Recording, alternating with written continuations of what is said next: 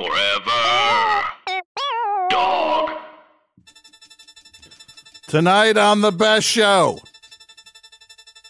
We got Kesha is going to be in, on the show. Live interview. Uh, the interview I did live with Kesha. You, that'll happen.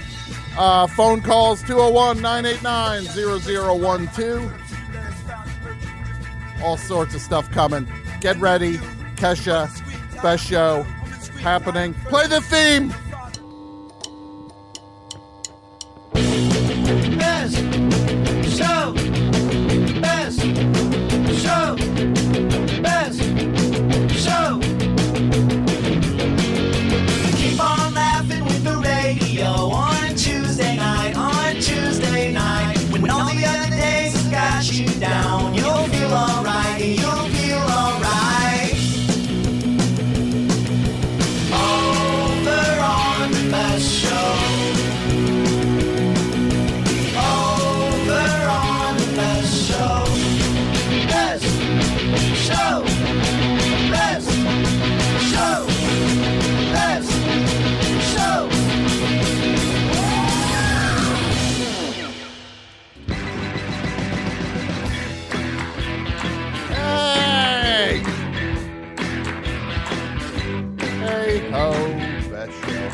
Everybody doing tonight?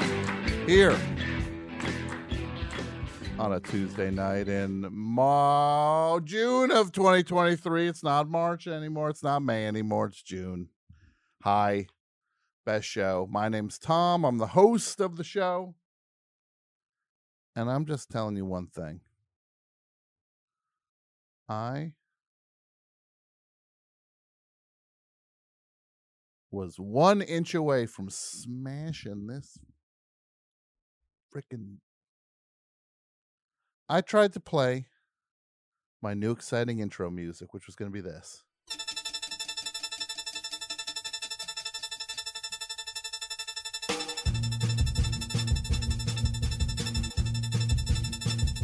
And I played the wrong thing, and I wanted to throw this freaking iPad across a room. Running hot. Running hot. Tom's running hot. Getting ready to smash stuff.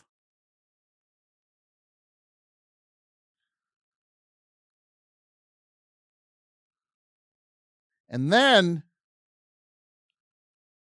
10 minutes before the show, I accidentally bump a lamp in my office, and this freaking lamp don't work no more.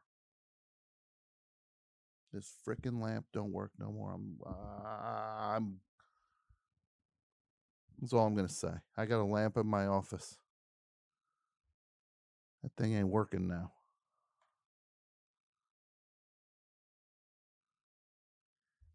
I'm gonna throw it in the street. Anybody want a new lamp? Somewhat used, not new. Go on the street outside Forever Dog. You might see a lamp right in the middle of the road. If I don't get that, uh, if anybody wants to go in my office, I'm not to say anything.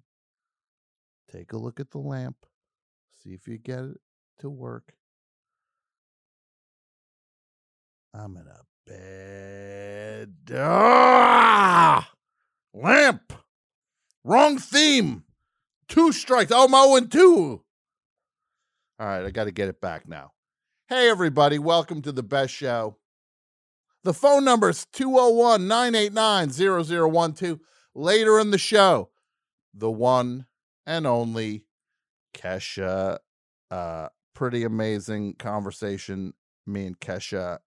And uh, you're going to, this is one for the ages. That's all I'm going to say. This is one for the ages. If you want to hear the worlds collide, let me get ready on this one. We just heard Kesha at the top. Only Love Can Save Us Now from her new album Gag Order. Great album.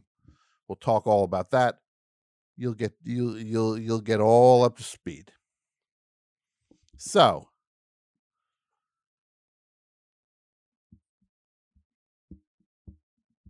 I'm watching TV the other day and I see this Bama Rush, and this is the worst thing I ever saw in my life. That's all I want to say. That's my review. I want to stop talking about TV on the show. I'm tired of talking about TV. Oh, did you see this? Oh, did oh did, I didn't see that yet. Did you see this? Oh, did you see that show? Oh, I didn't see that one yet. Oh, I started to watch that one. I didn't finish watching it. Oh, I watched season one. I didn't watch season two yet. Ah, enough with TV. No more TV. I'm gonna have one of these houses that has no TV in it. That's my goal now. No TV house. Actually, I don't have a TV.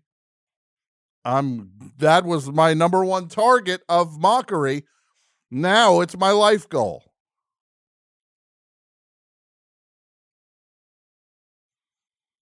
All right. I, I the only thing I got right now. It's only one thing that'll pull me out of this uh this state right now. Only one thing. Or dare I say three things.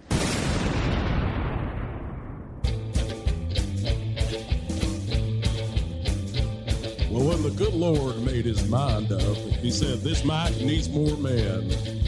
Four men. Horsemen. And that was it. Here come the horsemen. Four horsemen. Horsemen! Mike! Are you here, Mike? Present. Present. That's what I love it. Listen to the energy. Present. Pat, Yo, that Tom. three of the four horsemen have convened. Jason, I got a lamp in my office and it don't work no more. okay, you might be wearing that lamp. Uh, might have a bow tie. Make fun Was it the red lamp. one? It's no, it's not the red one. It's the tall one across from the desk. Oh. I know. I bumped. I bumped Oh. it so gently. And it's just, do you want me to go work on it? You want me to see if I can bring it back to life? I'll say this: you bring it back to life. You don't know how many points you're going to get. Wake me up. So yes, the four horsemen: AP Mike, Pat Byrne, Jason Dudio Gore, and myself. What's going on? Oh man, Tom, Yeah, what's that, Pat? are you are you are you digging this alien news or what, man? Pat, I'm behind on the alien news. A lot of whistleblowers. A lot of whistleblowers. a lot of whistleblowers, a lot of uh, a lot of uh, local news reports from states that I don't live in. Yep. being being sent to me from mutual friends. I haven't. I wasn't attuned to any of it until um, the one and only Mike Krol sent me a bunch of links, and he's he's do, he's on a deep dive. So now I'm Yeah. Up to some sort of speed with it. Okay, this is the rock star. Uh, the rock star uh, Mike Krol. He's uh, uh, a merge recording artist, Mike Krol. Great guy. Yep. And now, notable conspiracy theorist. Is he a conspiracy? Is that where he's? Is that where he's no, at? I'm no, I'm joking. No, he he's he said he's been listening to podcasts Okay, about alright. this stuff, and he Yeah. got into it. All right. and I haven't been into it since about '97, Mm-hmm. and um, and now he sent me a bunch of links. I checked them out. Some of them are funnier than others. Um, It sounds like we're getting into some best show coast to coast territory here right now. Yeah, I gotta say. need a new theme. I'm just bring us a body of a dead alien, please. That's all I require. That's That's, all- all, yeah. Mike wants. That's mo- what Mike wants. Mike wants a dead alien Pay dirt. dropped Uh-huh. on his on his steps. Look, well, we're Get heading- Geraldo Rivera involved. basically. Thank you. Well, we're heading toward. If we go down this other road, we're going to next the next January sixth. There'll be Mike Krol will be there playing power chords. Give us all Him a little and Tom treat. DeLong. improve the music. He can improve the music at the next insurrection. Um, yeah, and Mike, you say you want you want proof. That's all. That's all you want. Yeah, just give us some proof, some photos or video. hmm Uh, although that can be fake now. Everything can be fake. But uh, hmm I saw a UFO. I was in your car, Tom. Remember that? I don't. Then You were giving me a ride home Tom from the would have show. Seen it. Let's give you a ride home back in Jersey. You give me a ride back to Bayonne. This is You how it guys used weren't to, weren't. This is how it used to go in the best show. Mike would get in my car. Show's over. Great show. Hooray. Good one. We'll have a good one next week. Mike gets in the car. drop him off in Bayonne. In Bayonne, I would not just let him off at the exit on 14B. Now he's not getting out at the toll booth. Yeah. Yeah. Yeah. And yeah, no, it was a, it was a nice little thing. And then apparently, uh, p- please refresh my memory. How did I forget this? I saw a, a, a glowing ball of light Mm-hmm. above Jersey City. Yeah. It was not moving. It was stationary, which you know raised my suspicions That's a that it was a Liberty, UFO. Mike. Yeah. Was no, there a it was green? in the other direction. was there a green it was to the west. below it? it was to, it was to the west. Uh It was not to the east over the water. Okay. And I I I remember bringing it to. There was somebody else in the car with us, and Okay. I, I called it out. hmm And uh, Who else was in the car that can No, verify no, this? no. wa- don't there was some skeptic skepticism. Okay. yeah, Uh, you were alone. Mike was alone on this, as most of the people Yeah. are with these. yeah, things. nobody seemed to be as excited as I was. Did you see it? And Mike's like, everybody. Mike's like, did you see it? And nobody else can see it. It's like a Mr. Ed type scenario. I swear he was just talking a minute ago. Where you go? He's like, well, I'll tell you one thing, Wilbur, and just like, and he's like, that horse was just talking. Say it again. It's like, I was like, He got Michigan J Frog. you got Michigan J Frogged, Mike. Pat just nailed it. You got Michigan J Frogged. I swear it was just uh, the frog was It was dancing and singing a second ago. Ribbit, ribbit. Do you think the UFO was there, or excuse me, UAP was there uh, to check out the Chuck Wepner uh, mural in Bayonne? No, it was over Jersey City. It wasn't Oh, uh, over Bayonne. Gotcha. Yeah. Yeah. So what would it have been looking for there? Uh, awful diners. The VIP. Man, Jersey City. I gotta say, now that I'm out of there, yikes! That the Jersey City diner game, not good. Not so good. Miss America's still holding it down though. That's gone. That's long gone. No, it's not. West Side Unfo- Avenue. You're thinking of Oh. Colonnette. West Uh, Side. when it was on 440, what was that one? that was Colonnette. Oh, same, okay. same owners, but um, Miss Oh, okay. America's still still thriving. Limited oh, is it? hours, but but Okay. they're, they're Huge- they're still holding it down. Huge What- what's city. the point of being a diner that Yeah. not open 24 Yeah, hours? limited You- I agree. I agree. They're all gone from the state. There's- Brownstone's there's- gone. There's there's very few 24 hours left in the state. Coach Huge- House. I don't know. huge city bad diners i think we can when you when you have to come up with the one exception to it like you should be able to roll off five in a row I used to be, but there there a lot of them are gone. there i'm pat i didn't say that there were that it was always terrible Yeah, it's bad you're right. Yeah, it's bad gotten now. Bad. It's gotten What's the bad. one up by uh, Jour- uh, Journal Square? Zip, VIP. the, the VIP on Zip VIP. by the old studio. Yeah. vip You have to be Yeah. one to eat trust there. me you it should be uh vibs is uh because you're going to get a uh like like vip yeah. no it's uh the food jersey city not where you want to eat necessarily For fans of It Never Ends, that is the diner I went to with Claire O'Kane and Tom when we found out Trump became president. yes when mr trump was elected that magical Horrible. night um yeah that place is gone No, it's still no, it's still God, going. no. Yeah. worse Still going somehow. bad news, Jack. That place, the lowly diner salad bar, Kindler had a good time there. Three we went there feet with- by Kindler two once. feet, right? Three feet by two feet. You bring your plate up, put some iceberg lettuce, Yeah. some Thousand Island dressing, some. That's it. croutons, some uh, cucumber slices, and then the world's wettest coleslaw. Every time you guys invited me to go eat there afterwards, and I was like, oh, no, I'm tired. I'm just going to go upstairs and Yeah. sleep. It was just because I didn't want to get diarrhea. Well, that's a fun detail that Uh-huh. we all needed. I I wanted to hang out and be friends, but I also didn't want to hurt very bad the next day. Oh, I understand that, but Yeah. uh, Yeah, You get a seltzer. even that, Pat. well, that's a bad diner then. If you're getting sick from the seltzer.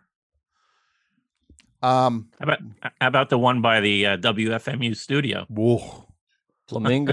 The Flamingo. Now it's City Diner. Yeah. when it was called the Flamingo, when when we first went there, worst food I ever had in my life. You were worried about getting salmonella from a grilled cheese sandwich. Yeah. And I and I ate there every week before the show. And the things he ordered. I would go to say hi once in a while to Mike. He's in there. Yeah, I'll try the uh, chow mein. Like he'd find like the weird item, like these these a these sixteen page Shrimp scampi. yeah these sixteen page diner menus where when you're on page twelve of a diner menu, you're into uncharted territory here. Yeah, You might want to go I wa- back to the front of the menu. I went deep. Yeah, Mike's like, uh, tell me more about the Swedish meatballs. Did they have a Monte Cristo? Of Yes. course, yeah. Yeah, it's- it's a diner. Uh, Jason. It's one of the few places. Oh, that okay. I'm the idiot. Sorry. No, no, no, I didn't say idiot. Idiot's Yeah. a strong well, word. no, you, but would, you were- you- the tone really took it down that way. Like, oh, I didn't say course. idiot. I never Uh-huh. said the word Okay, idiot. I would you never. Okay, I it didn't was, it say was, it, it was. would never in- call you an idiot. Okay, You're not an idiot. I thank mean, you. Hmm. Maybe not your greatest moment right there, but Yeah. Okay. But Mike and Pat, the diners in Los Angeles. Gold. I'm going to just say this: it's weird stuff out here. Every one of these, Uh, you think it's a, every one of them is is has some weird compulsion to make it American graffiti inside. Yeah. oh, yeah. Marilyn Monroe statue, James Dean poster. It's the Boulevard of Broken Diners. But it's Pat. It's all over. It's for no road. for no reason. Like it's such a it's such a waste of energy. Rock around the clock. I get to hear rock around the clock when I'm trying to eat. No, terror terror out here. They got to tighten it up. You can count on one hand the amount of diners that don't have uh that don't have uh photos of uh George Lucas uh filming American Graffiti. Like like behind the scenes shots. when did it close? A lot of them will close at like 1 or 3. Big Oh, Boy's okay. 24 hours, isn't it? I think it is. What? Bob's Big Boy? Bob's Big Boy Well, that in, ain't in no Burbank. diner. That's not a diner. That's Oh. not a diner. Oh Considered my a God, diner. Can you believe it? Oh, okay. I'm believe the idiot Pat, again. Pat, I didn't say idiot. I didn't say idiot. He's just stepping in it now. This guy you can't miss. Packing No. my stuff. No, you're not going anywhere. You're a, a foundational member Oh, here. thank you. No, you're one of the four horsemen, I'm for God's horseman. sake. If if the horsemen can't bust each other's chops, then who can? Did you see that thing about uh, Bob's Big Boy? Since we're uh, talking about that now, and that's the subject. Oh, here we go. Um, this again. No, I'm kidding. No, I didn't. No, did you see that Drew Carey is paying for everybody in the Writers. Guild? I did. That's the nicest thing. This is what Drew Carey is doing because the Writers Guild is on strike, and I want to say first of all, congratulations to the DGA uh, for being the most DGA the DGA could be. Yeah. The DGA's DGA in it all the live long day. Imperious and weak. The DGA. That's a little sidebar. Drew Carey, he of the Drew Carey Show, he of The Price is Right, has made an offer to all the writers. If you're on strike, you bring your WGA card into where is it? A Bob's Big Boy? Yeah, the Bob's Big Boy on Riverside in uh, Toluca Lake. Or I believe Swingers. Swingers as well. Swingers Yep. as well. Swingers also you you think you're in the middle of uh you're you're just you're two roller skates away from uh from being on uh, Pulp Fiction. And also remember Pulp Fiction where the how much was the milkshake in Pulp Fiction? The world's fanciest milkshake. How much was it? Ten, five, six dollars. Remember that that's got to be some kind of milkshake. It's five dollars. Five dollars. I went to 7-Eleven before the show today, and I was like, I want a sody pop before the show. I buy this thing, a Diet Dr. Pepper, 20 ounce bottle, three dollars.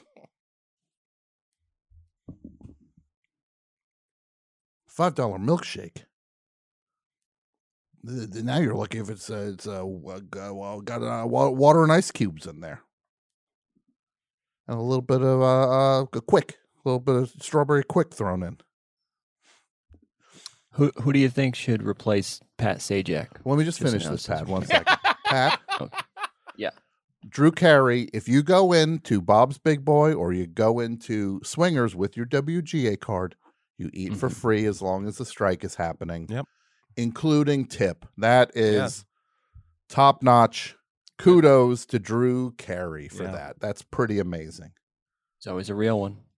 He is a real one. Not easy to do. Replace uh, Bob Barker. Price is right. No, it isn't. And he still does the uh the the pets thing that Bob Barker did at the end of every show. Mhm. He kept that tradition. Yes. Class act. What Class act. Now, Pat, what were you saying about Pat Sajak? He's retiring. Yeah, because you got me on game shows when you mentioned Drew Carey, and I, I remembered hearing that Sajak's retiring. Um, do you think he'll reprise his uh, failed late night stint after uh, when he went up against Letterman and uh, Carson? I think Pat Sajak.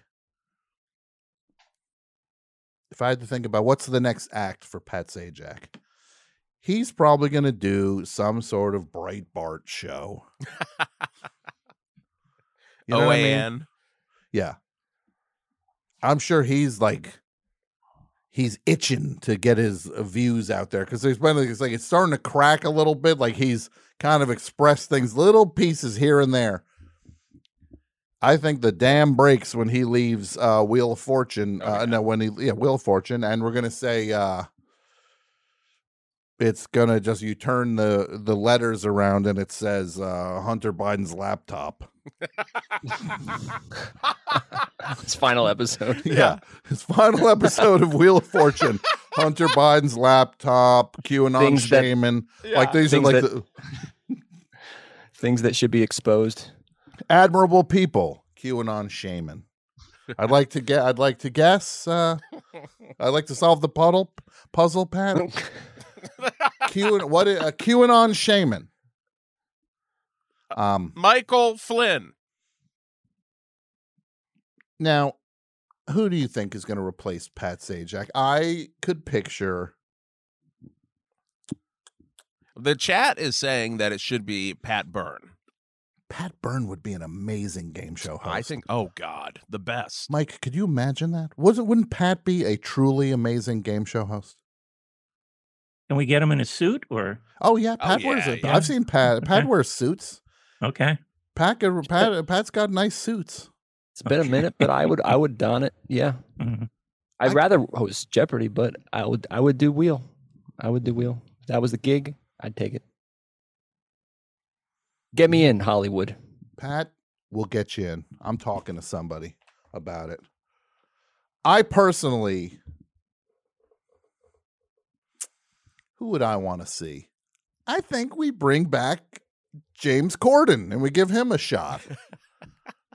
I think he'd be fun. America, we didn't get our fill of him just yet. Please come back, James Corden. Please. We miss you. Mike, any ideas for who you think? Uh, you're probably going to say uh, the guy from Egg Foo What? Greg Wilson. I'm sure Greg would be interested, but uh, Oh, you, people, you the- think I he'd think the take people, the job? You think he would take the job? yeah, I think he would take it. Might require a few more haircuts than he's Mhm. he's used to, but yeah. people want Vanna White though. Sure. Let's make it Yeah. Vanna White. Look, I don't Yeah. watch Wheel of Fortune. I'm not a hundred, Yeah. and everybody loves this Jeopardy. Nah, not me. Hit the bricks, Jeopardy.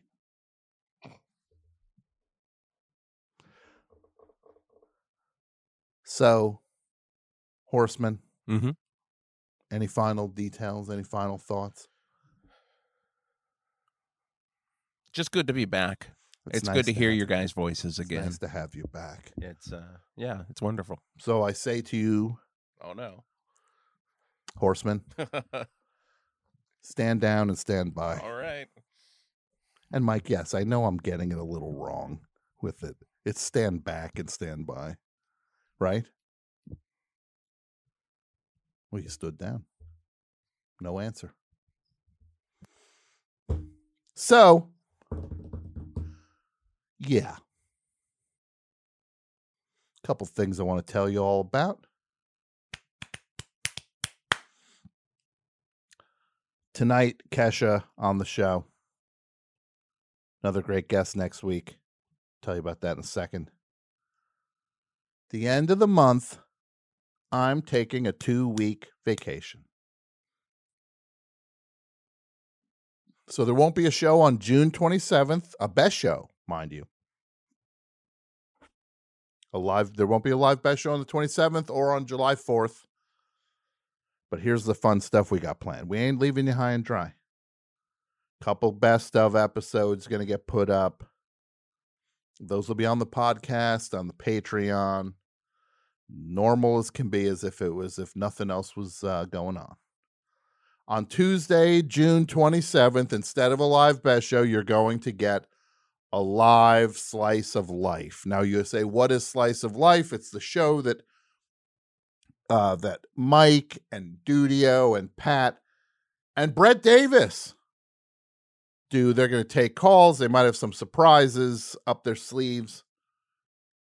And uh, that's for people who subscribe to the Patreon. Patreon.com slash the best show. Five dollars or more get you the the audio. Ten dollars get you the audio and video. And it'll be up there. If you miss it live, you can check it out at any point. Tuesday, 27th, June 27th, 9 p.m. Slice of Life Live. And next week, we'll get some updates on the Best Show t shirts. We'll tell you all about that.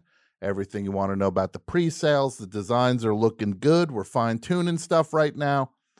Stuff's been uh, getting worked on, going to be ready. It's going to be a pre order. Then you're guaranteed whatever shirt, and there are no limits. If you wanted to buy 300 shirts, I have lifted all limits.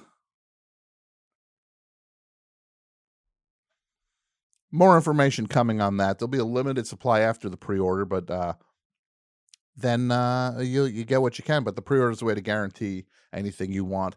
And next week on the show, Chris Fleming is going to be here. It's very exciting. Uh, amazing, super talent. Chris Fleming. Can't wait.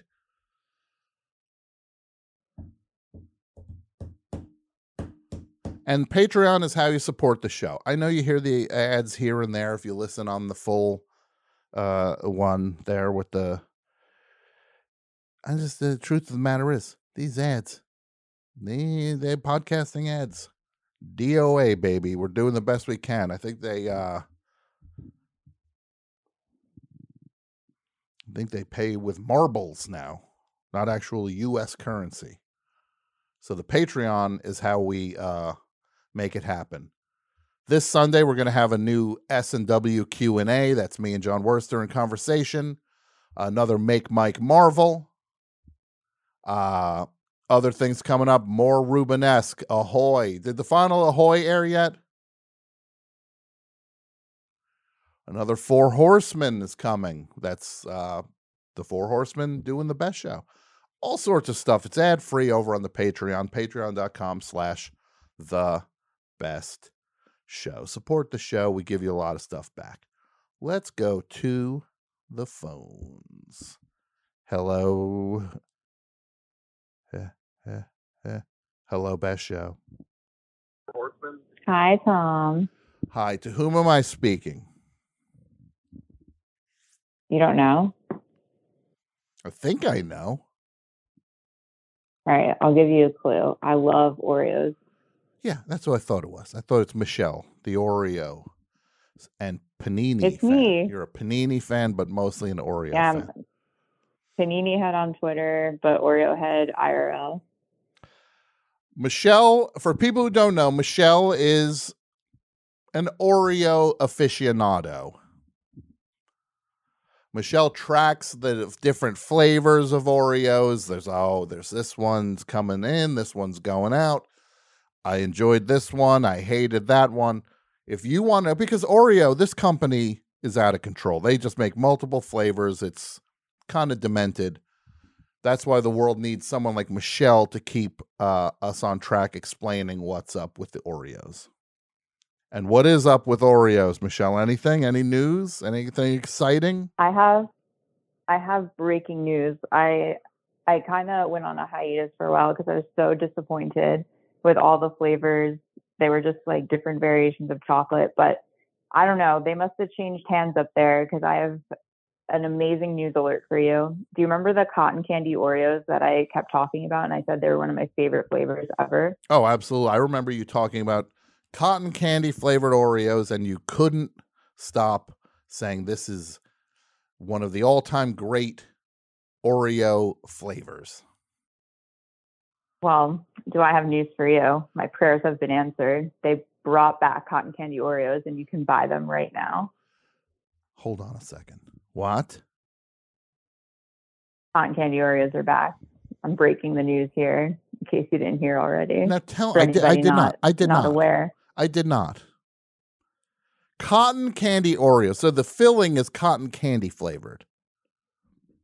Tom, you don't even understand. This is a perfect Oreo. Yes, the filling is cotton candy flavored accurately, by the way. And also the filling is half blue and half pink, just like a cotton candy you would get at the at the carnival. It's a masterpiece. I and they brought it back. I'm I'm still beside myself. How many of these have you eaten since this has come back? I mean, like a pack, but I also have hoarded. Um, I have at least ten packs in my possession because I don't know how limited of a time these will be out for. This is this is eight years I've been waiting for this flavor to return. Eight years. And eight long, tiring years. and now it's back. Finally. The Yes. cotton candy Oreo. And you say you say that this Oreo is so good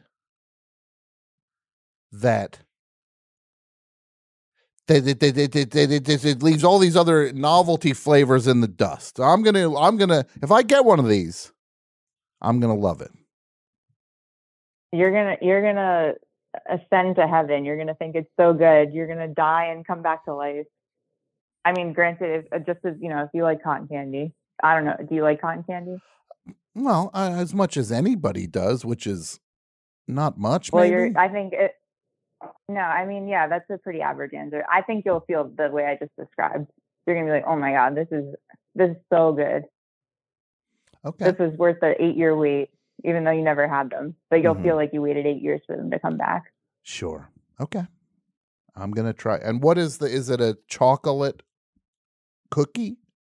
Chocolate, no, chocolate. Does, does chocolate and cotton candy sound like it goes together? No, they they did it right with this one. They did the golden Oreo cookie. Oh yeah, yeah. Dressing me down here. Sorry, uh, sorry, I Cap- just I just Captain. expected more of you. You expected thought, you more know, of me. Well, that's the I, biggest you know, mistake I, I you could thought ever I've given make. you. I gave you Oreo 101. We have a history. I just, you know, I know it's been a while since I've called in, but yeah, I'm rusty. Okay, I'm I'm rusty. sorry. You just you just uh, uh, tore me a new one because I thought it was a chocolate Oreo cookie. Not even that I thought it was. I asked if it was. Tom, I'm just saying this is how it feels. Yeah, I'm sorry. right, we get it. That was that was uncalled for. I'm just really, Ah, I'm really passionate about these Oreos. The difference is, I wasn't the one saying Bob's Big Boy uh, had uh, was a diner. Michelle, And That now, was messed now I feel bad again. That's, Michelle, let me just ask you, Michelle, I hear you. have you ever been to Bob's Yeah. Big Boy? No, it's on my bucket list. It is. Well, that's a weird bucket list. You might want to hose that bucket out.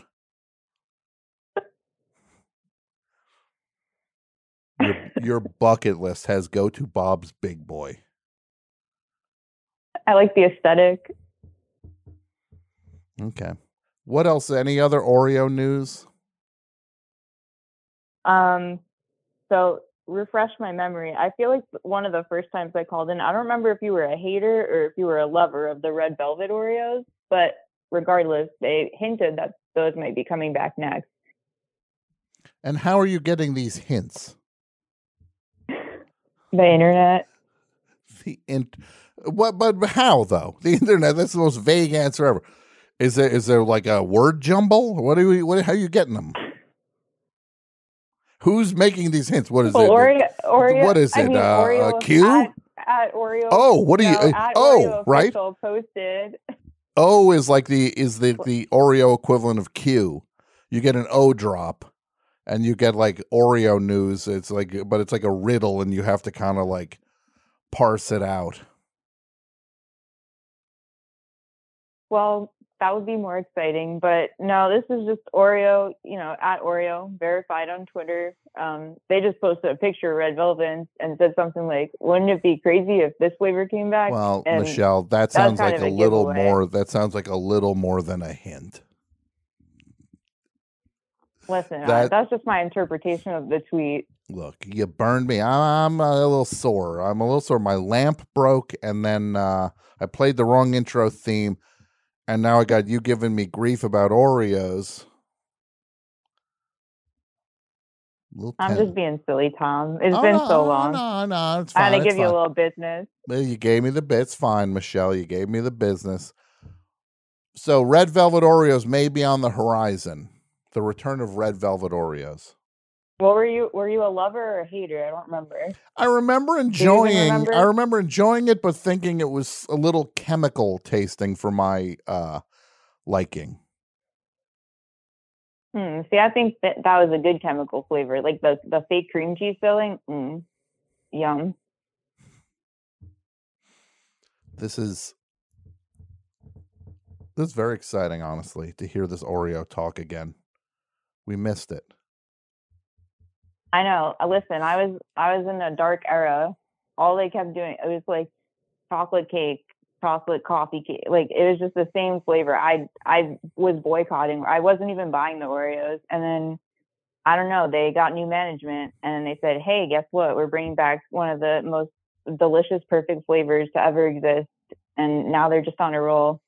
And Mhm. it was like a spark went off inside of me. What do you I'm th- back. Oh, you're back. You got the Oreo Oreo fever. What do you think? Got the bug. What do you think would be the ultimate Oreo flavor, Michelle, that they've yet to try? Um, dill pickle. Dill pickle. And would you I want something weird. okay? What if they? You know what they should do? They sell it in the bag with all the sleeves. There's only one Oreo in it because how else are you going to use uh, the packaging as a barf bag? That's disgusting. Dill pickle. Come on. Don't Michelle. pickles um, help you if you're nauseous?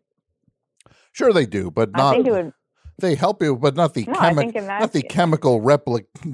it's a chemical uh, replication of a dill pickle. It's not an actual dill pickle. Oh right. They could sprinkle a little Pepto Bismol in there. That's you true. Even taste it. What about? What would you think about this? An Oreo Hit me. miso salmon. What did you just say? Miso salmon. Yeah, Um, I'm gonna say no on the fish flavor. Miso, mis like a miso paste. That could be like an artisanal Oreo, but Yeah. lose the salmon. You lose me at the fish taste. Okay, then let's change it up then. What would you think about toothpaste flavored Oreos? You brush They've your done peppermint teeth, already. but no, this is They've different. done that. Crest Oreos. How Crest Oreos. does it make does it make my teeth white? That's a game changer. well, this does. will If there's a whitening agent, It that's exactly then yeah, it. I'm for it. This is a white cookie that's actually just made of toothpaste. And then it's got more But toothpaste in the middle. Edible toothpaste. Okay. That's a twofer, in my opinion. I can, if I'm running late, I can just pop one in my mouth. It's breakfast. I brush my teeth, That's and my teeth yeah. are white. You just wake up. You got a, a toothpaste Oreo sitting on the on the Crest Oreo sitting on the nightstand. You pop that in your mouth. You just say you just shaved uh, a couple minutes off your day. Or opposite bedtime snack. Sometimes I brush my teeth, but I get a little hungry. Before bed, then I got a little snacky. uh huh. Did you You, just know, say you just get a little Then I, rebrush my teeth. Michelle? I'm gonna little say. hungry. Did you say hungry? Hungry, yeah. I gotta Well, you go. for Thanks snack. for the call, Michelle. No. Thanks for the call. That's a, uh hang up a hang upable offense on this show. Hungry.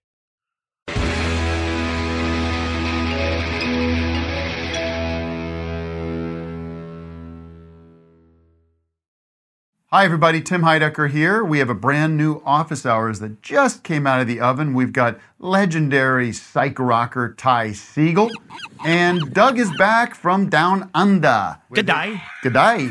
And his mommy came with him. Mommy and Gary Lussenhop are here too. Alicia let me know that she finished the White Album, has thoughts on that, so much more on this legendary episode of Office Hours. Find us on your podcast app of choice or watch us on YouTube at youtube.com slash office hours live. So who are the animals? Because I don't smell them.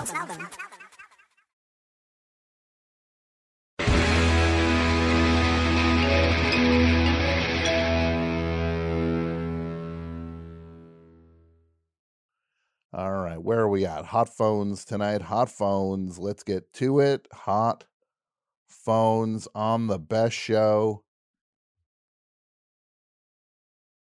Hello, best show.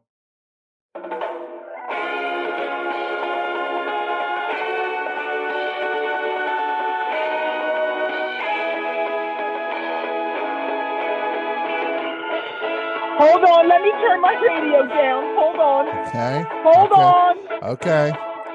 Hold on. Hold on. Let me turn it down. Okay. The turn down. Hello?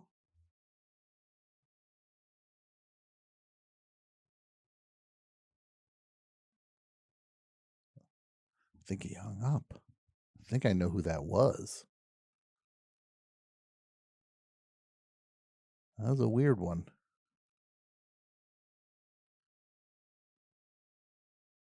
If you're listening, my friend, call back. And look, do I apologize for hanging up on Oreo Michelle, Michelle the Oreo? I do. But you can't say hungy. Sorry. Can't say hungy. That's not how it works. You can't say hungy. Hello, best show.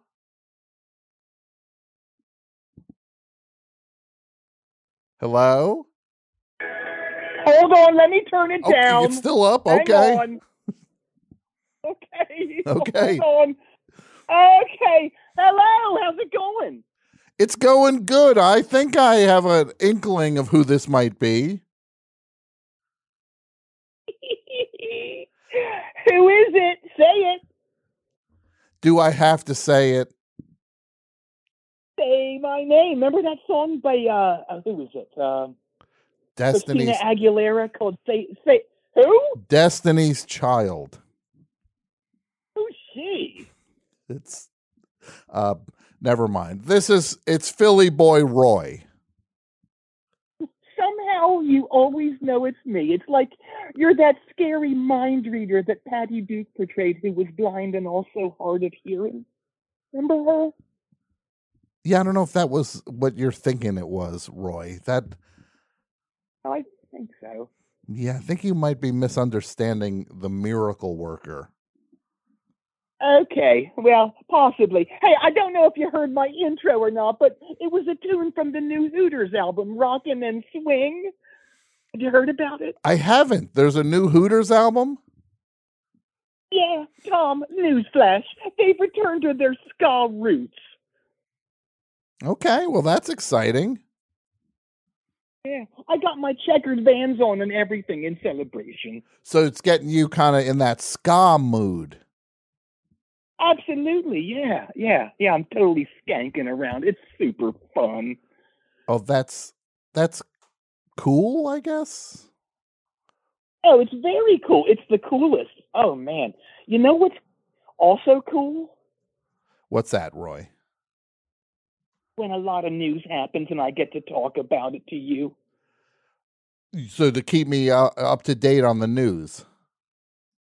Yeah, it seems like you don't know what's going on at all. Um, no, I generally try to know what's going on. You know, I, I, I'm not, I'm not. there. What's that?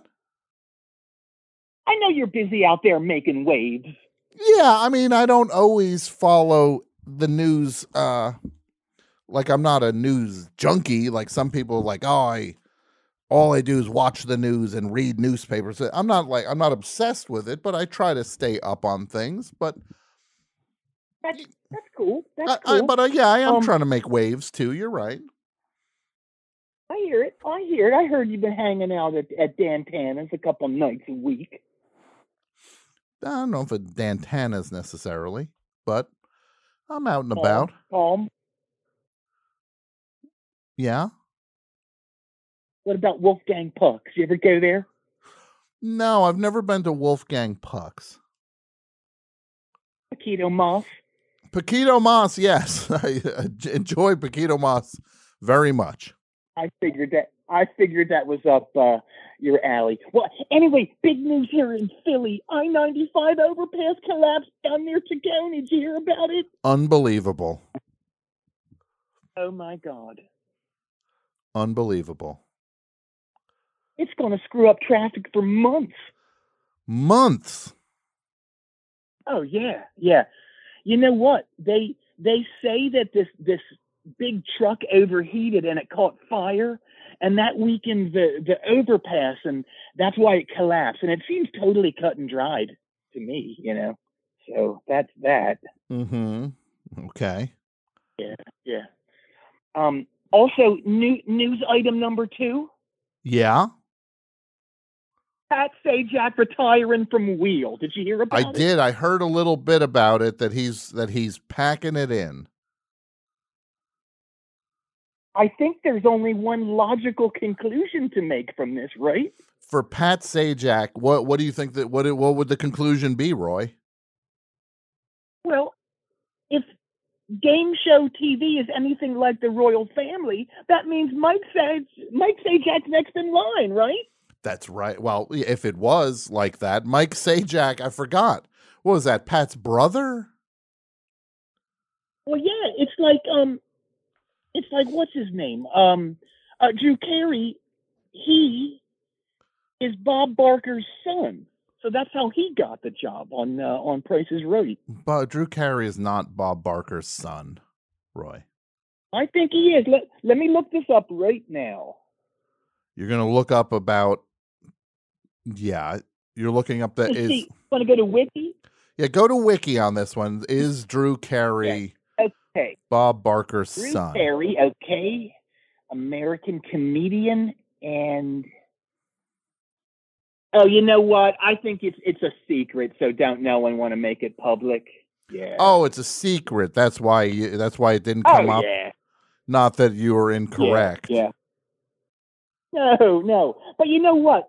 A lot of people are saying that Mike Sajak's flagrant rage would lead to an onset strangulation, but I say that's just good TV. He um he used to call this show Mike Sajak. No. Yeah, he was a pretty interesting fella. Oh my God. He's supposed to be like a nightmare. Um, he was a little intense. Well, more than a little intense. He was very intense. Yeah, he simmered. Yeah, there was a there was a there was a not so quiet rage there. Yeah, yeah, like Brando or uh, Harley Flanagan. Sure. Just like all the greats. Yeah. Hey, remember that episode uh, of um, Wheel of Fortune where three people had to get taken to the hospital? It only aired once. I don't. Three people got taken. Three three contestants. Yeah, yeah. I I know nothing about this. This is fascinating. Okay. Uh, back in uh, 99, I think it was. So the wheel had to be repaired. You know, something was wrong with it. I maybe something it kind of was coming apart or something. And whoever fixed it, they used a huge lead brace to reinforce it. And when people tried to spin it, they literally broke their backs. Oh, that's that's just that's terrifying. Oh, I know. They say you could hear the cracking all the way over at the Price is Right set. Of people's backs literally cracking. That's. That's that's nauseating. I know, I know. People was puking all over the place. Apparently, Vanna puked right into into Pat's mouth. Oh God. Oh Roy, that's disgusting. Sick. It's sick. It is sick. Sick. It's sick. People are saying people were saying GG Allin was was uh, unsavory. Uh, a little more than unsavory, but uh, yeah, just a mon a monster. But yeah, Hey, um, speaking of the unsavory, yeah. What's that, Roy? you see Trump got a rain today. I saw big big day. Uh, yeah. Hey, were you like this? Like, I always thought that being arraigned meant that the judge sprayed you with rainwater, but it ain't, is it? No, it ain't. I mean, it isn't. So you got me saying ain't. It isn't that. Okay. It kind of makes sense, though, don't it? To get arraigned would be to get rain put on. I Yeah. mean, it doesn't Like make maybe it purifies you. when you take a when you take a, a closer look at it, Roy. Initially, I was Yeah. like, yeah, it kind of makes sense, but then the more I thought about it, and I didn't even think about it that much, it doesn't make that much sense. Okay, you just gave it a little look, and you, you already saw it. It, it didn't make sense. Kinda, yeah. I kind of felt it in my bones that it didn't didn't add up. Okay, fair enough. Okay, that's that's fair. You see the the photo of the document boxes at Mar-a-Lardo? I did. Now that was that was something else. Crazy, so out of character for Trump to treat those things so uh, carelessly and disrespectfully, right? It's yeah, it's out it's out of character for him to be like weirdly low rent.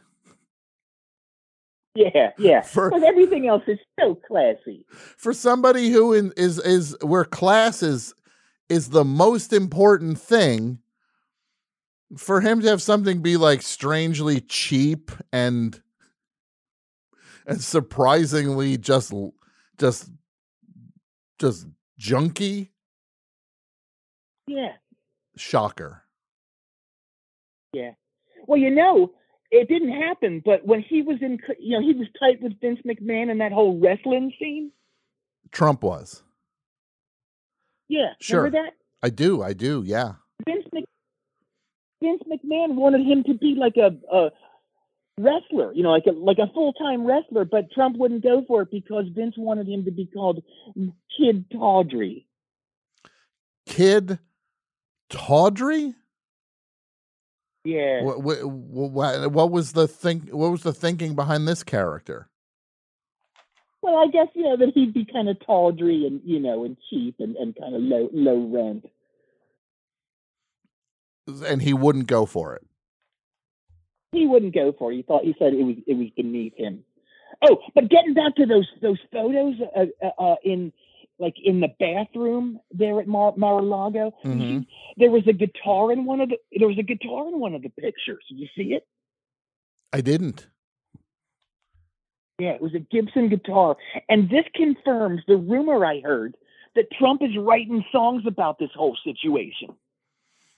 Wait, wait, wait, hold on a second. You just threw me there for a. He's writing songs about it. Yeah, see, he got a real buzz from that hit song that came out a few months ago featuring him and all those MAGA geniuses in jail. Remember that?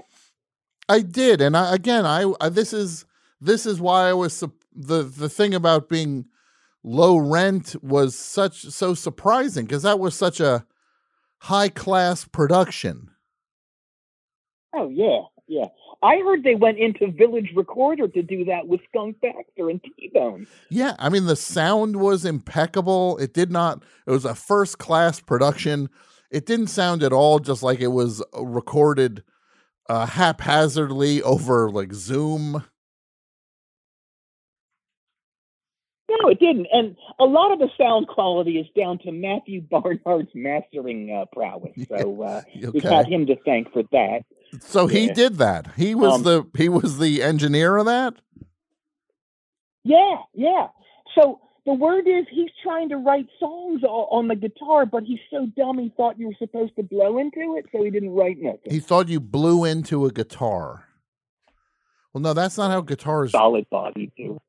Like a yeah, even weirder to blow into a solid body guitar, and think that's where the It was a sound came from. Paul. It was a Les Paul. Yeah, right. I mean, Yes. and yeah, this is no- who. There's no op- openness on that. So Tr- that's what Trump thought. Yeah, yeah, and and he wanted to write songs with all these famous people, but the only one who would return his calls was John Hinckley Jr. Of all the potential songwriting partners out there, only John Hinckley Jr., the, the guy who tried to shoot Reagan. Well, he didn't try to shoot Reagan. He Oh, shot that's, Reagan. That that that's debatable. They still aren't sure about that. They Roy, they're pretty sure about that. I think that's a. I don't know. I think it's an open and shut case on that one. well, it was it was just the two of them. There was no one else around. Roy, it was Right? in pu- no, it was as public as it gets. Oh, okay. Maybe I'm thinking of something else. Maybe I'm thinking of some other shooting. Maybe. Could be. Okay, yeah. Um, but you know, Trump isn't the only one of these trial participants that's doing music stuff. Okay. Uh, what I got to hear more about this. What? Who else is doing Okay. music? Y- y- You know Jack Smith, the, the guy that's totally after his ass, right? The what is he? The prosecutor? Uh, yeah, yeah. yeah. Okay. Well, he he's Jack Smith, and Jack Smith has an internet radio show where he plays nothing but vintage extreme metal. Oh, that's that's a that's odd. Yeah, it's called Dr. Jack's Thrash Can. Thrash can? Oh, like Yeah, trash yeah. I can. get Okay, I get it. part. I get it. It's a play on words with trash Yeah. can. Okay. You're smart. I, I I keep telling you you're not stupid. Well, thank you. I really appreciate it. Yes. Of course, of course. So I don't get the doctor part, but he's been doing this show the whole time he's been working on Trump's case. Okay. So like what what kind of stuff is He- he he- what's he playing? Oh, you know, uh, Exodus, Kreator, the No Life Till Leather demo, stuff like that. Sure. The the like the like the the staples of the genre. Yeah, the early staples. He also does a zine. A zine. Okay. Well that this is only getting weirder. Well, it's more of a magazine. It's called Mosh Week. Mosh Week. I know Roy, I know nothing about any of this. Yeah, it comes out every week. So it's a weekly it's a weekly magazine about what? Moshing? Thrash metal. Yeah, thrash metal. Okay. Yeah. That's that's really interesting. And it's it's kind of like a unique Oh, I know. look at somebody like a little different side of this guy. You know, you should blurb books because that's a that's a choice blurb right oh, there. that, that I think you're being a little sarcastic. Well, I like you were talking down to me by saying it was really interesting. It sounded like my grandma or something. Oh, that's nice. It sounded like your grandma. I didn't. I was not being sarcastic, uh, but I, I have a feeling you you were being a, more than a little sarcastic. Hey, don't besmirch Gamma Gammy Ziegler, okay? Okay, I won't besmirch your She's gam- not. She's she, she's not well. your gammy's not well. Okay, I'll go Yeah, she's easy on about to. She's about to turn a a hundred and fourteen. Oh, wow, the some strong uh, genes there in the Ziegler family. Oh my God, such a bitch. What? Nothing. So- so- she's she. Let, let, let's just say she, she's very needy at the at, at 114. Oh, I would think so, though. You're 114. That's that's. I couldn't think you'd be anything other than needy. You need help. I know, but I guess I just. Yeah, I just figured that there wouldn't be so much complaining. Oh, well, she's very, very old, Roy. That's like getting up there to like oldest person on earth level old. I know, I know. I keep telling her, God, you got to make it to 123, please. Why? Why 123? What's the appeal of that? Well, I think I think that's the documented oldest lady. Uh, she was from France, Okay, so and so if if if Gammy can just hit that, I'm on easy street. how? How are you going to monetize that? Oh man, are you kidding? How well I monetize Well, that? how okay? Well, how will you? I will give me one thing. What are you going to do? Shirts? yes. What what else could you do? I like Keep, keep keep naming stuff. okay keychains, Yes. uh, uh, uh, TV special. Yeah. Okay, all right. So you're just going to say yes to anything. Yeah. Yeah, and you just said you're saying yes to literally that. No, I'm saying I'm saying yeah, not yes. So it's a little different. It is a little. You're right. To be fair, yeah, it's a little different. Uh, I do not like that laugh at all. Okay, okay, okay, okay. Well, let's let's talk about something else. I I ain't told you about my big adventure, did I? Roy, you did not tell me about your big adventure. Strap yourself in. The the the most you've ever strapped in. Seriously, this is going to be a oh. wild ride. Okay, I'm strapped in. Okay. Have you ever heard of Taylor Swift? Have I ever heard of Taylor Swift? Yes, I've heard of Taylor Swift. Well, for those who don't know, she's a singer songwriter from Reading, PA. Okay. I didn't know she was from Reading, PA. Oh yeah, yeah, that's a whole thing. So she she played three shows down Lincoln Field about a month ago, right? Yeah. Look, it, it ain't my kind of music, but to each their own, right? She's supposed to be super cool.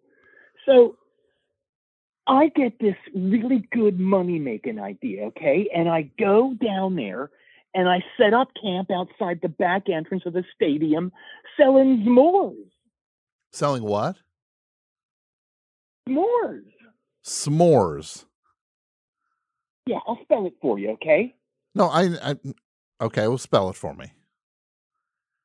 V hyphen M O R E S. Vamores. S'mores. Okay. What what and what are what are they?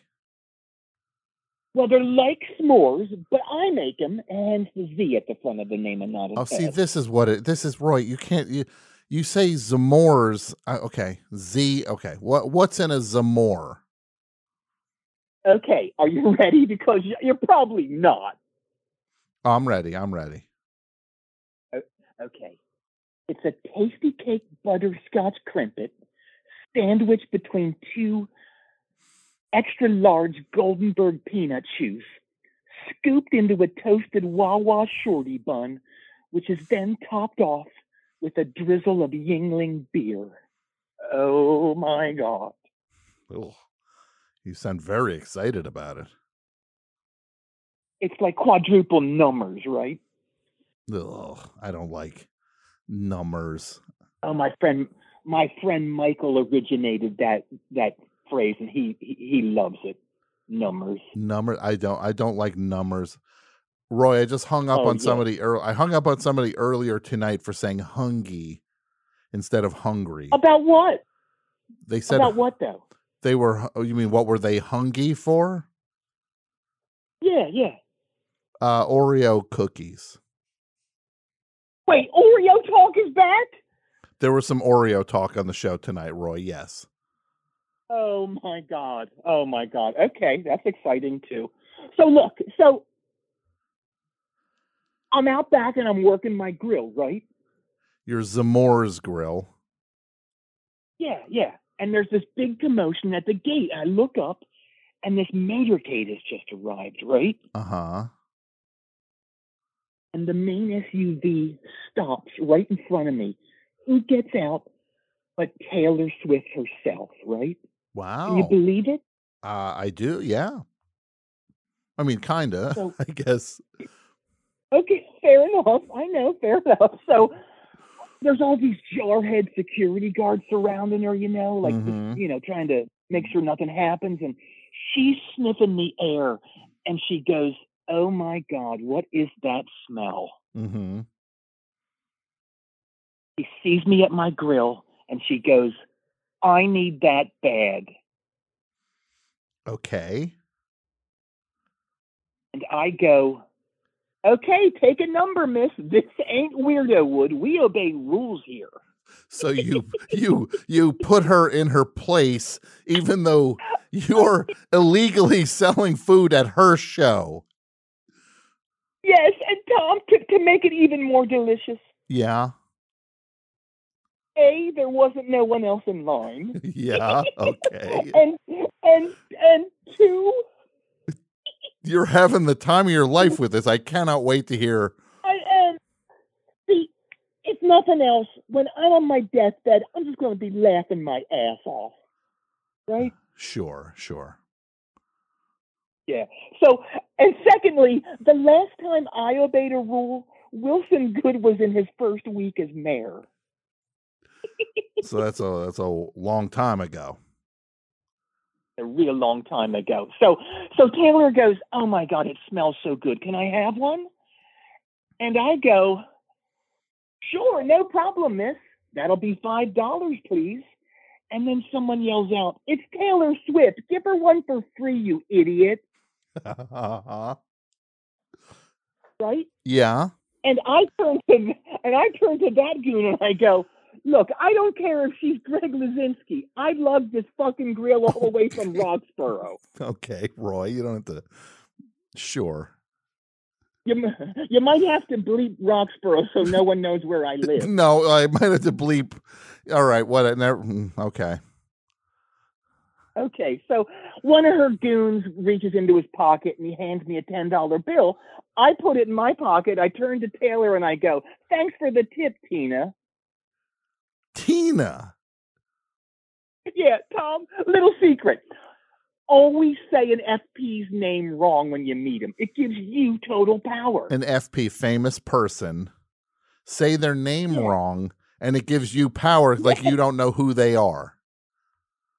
Yes, it's like when you called Patti Smith Pamela in that San Francisco elevator the day you became besties. I didn't call her Pamela. It was a whole other thing. I didn't. I didn't get her name Oh. wrong though. Oh, Pamela. What happened?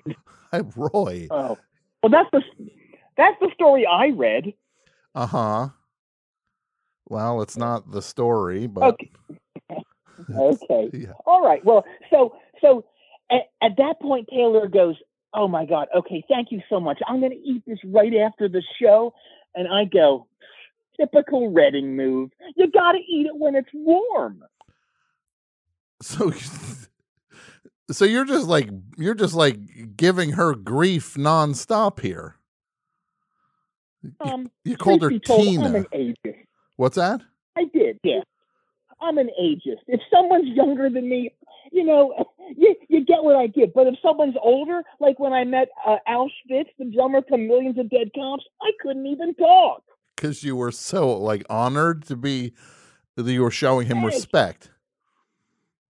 Oh my God, yeah. Clint Howard, I, I passed out. Just meeting your elders. Oh yeah, yeah. Well, I do like that you have respect for your elders, but I don't think it means conversely you should just treat anyone younger worse. That's true. Yeah, that's a learn. That's a real learning uh, experience. That's a teachable moment for Roy. I got to say. Yeah, teachable moment. It's a good thing. You're you're still learning. How's that? Isn't that exciting?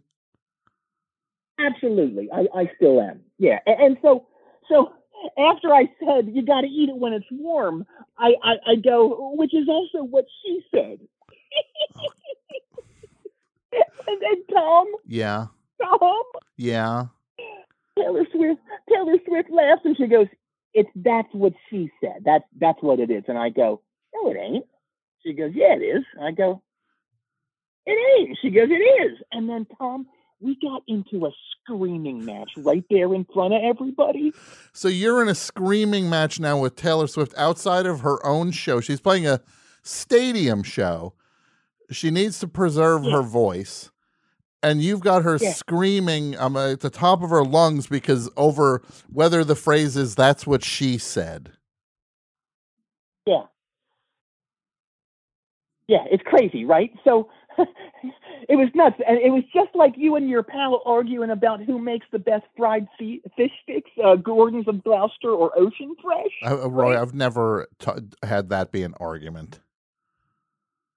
I thought you had a podcast called Fish Stick Nights. I don't have a podcast called Fish Stick Nights. Okay.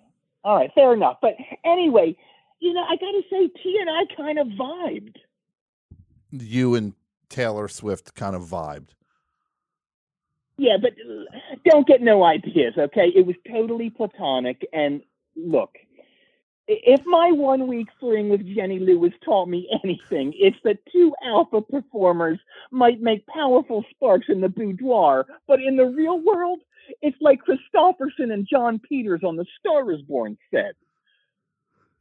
That's that was enough information there. That that could take me a week to process everything you just said. And That's a whole that's a whole biopic. that's a whole biopic. And Roy, there's some things there that I want to definitely know more about, and there's things I never want to hear again from what you just said. That's my life in a nutshell, Tom. Okay. So, oh, oh, and don't get me started. God forbid you bring home the wrong kind of shard. You know, there's different kinds. Shard, you mean like the vegetable? Eh. Tell me about the different shards. I, look, I don't want to get into it. There's Swiss and there's other kind. Okay. Look, and and Tom, honestly, honestly, I I can't go out with someone from Reading. I mean, how would that look? I got a rep. So you're now explaining to me why you can't date Taylor Swift. Yeah, and you, know, and of course, there's the opposite side where she basically flat out said I was not her type in any any way whatsoever. But you know, it, it was it was good to get that out of the way first. And I know you and Sarah Jessica Parker had a similar discussion. Uh, Roy, I'd never had a conversation anywhere remotely like that with Sarah Jessica Parker. Well, I read that in TV Insider. T- what is TV Insider? What is that? Oh, you can get it. You can you can get it at any drugstore here in New, in Philly. Okay, it, it's a TV. Was it like TV Guide or something? yes, yeah, and it's printed on that kind of paper too. Oh, that that newsprint. Yeah, it's it's it's almost like the maximum rock and roll of TV. Yes, it really was. The who the similarities between Maximum Rock and Roll and TV Guide. Nobody's really discussed that. No, they sure don't. They sure don't. Do you think they Um, shared so any look, they- writers? Oh, I think so. Yeah, I'm I'm pretty sure that at least um I think Mykel Board uh he wrote for it sometimes. I know Lyle Heisen did. Um who else? Um Uh, Tim Yohannan did a little bit. I think Ruth Schwartz also did. These are all they all they Uh, wrote for both who else? Maximum Rock and Roll and TV Guide. Oh, oh yes. Oh yeah. Tim Yohannan, he loved gunsmoke kind of shows. That's uh, you learn something new every day. Yeah, Jeff Bale, he edited both. Anyway, so check it out. So, so back back to the concert. We're standing there, just kind of you know having fun, and we start ripping on everyone standing around us. Yeah. She even joked that, that her head of security was Horse from Jock Squad, and he wasn't there right now because he was doing reps. And then she said, "Why? Is that nuts?" That is shocking. She's Mom, she knows the best show. Hold on. Taylor Swift knows the best show. Yes, yes. Isn't that crazy? That is. Tell me. I want to know more about this. Well, then she invites me backstage, so I follow everyone backstage, and oh my god, wild scene, Tom. Yeah. How? How? What was it like? Lots of food and drinks. Gritty was there smoking cheap with the fanatic. So Gritty and the Phil and the Phillie Phanatic were getting high, Smoking cheap. smoking. Ch- oh, I don't. I don't like that at all. Okay. Um, all right. But I tell you, I ain't been in a situation like that since I snuck backstage when the Stones played JFK in 81. Uh huh.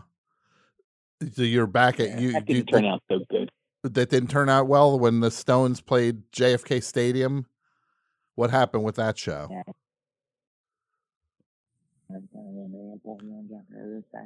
Well, what was that? Ian Stewart had me thrown out for lighting an M80 in a porta john while George Thorogood was still inside. So you threw an M80 into a portage on that George Thorogood was inside.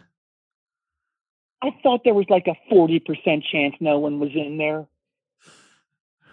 So that's still under Roy. Those are very high percentages. Well, he had his lizard skin uh, outfit on, jacket, shoes, and, and also pants, so he was protected. From the M80, you threw into a a one foot by one foot portage on. Yeah, that's why you don't see no snakes or lizards getting blown up. I, I don't know what you mean by that. Oh, well, okay. Anyway, so I'm backstage. I'm just kind of hanging out, Sure. and I start hitting it off with I start hitting it off with her bass player Amos. Okay. So he's he's running scales, you know, just kind of getting loose, and I go, "Hey, can I take it for a spin?" Take what for a spin? His bass, Tom. Don't you remember? I played bass in a band called Prowler in the early '80s. I do. I do. I vaguely remember that. Yeah, I was unceremoniously dismissed for pawning the drummer's cymbals so I could buy a pony keg of Schmidt's to take to the Triumph show at the Tower. Yes. Roy. Okay. And that's how you that's why you got kicked out of Prowler. Yeah, and honestly, I wasn't that good a bassist. Uh-huh. But you still wanted to take this guy's bass for a spin. Yeah, but you know, I practiced and got good at home. So anyway, so I, you know, I, I take the bass and I start playing this Blue Oyster Cult bass line that I love. And who pokes her head into Amos's dressing room but Taylor Swift? Okay. Tom, Yeah. In the most in the most angelic voice I ever heard. She starts singing. Clock strikes twelve and moondrops burst out at you from their hiding place.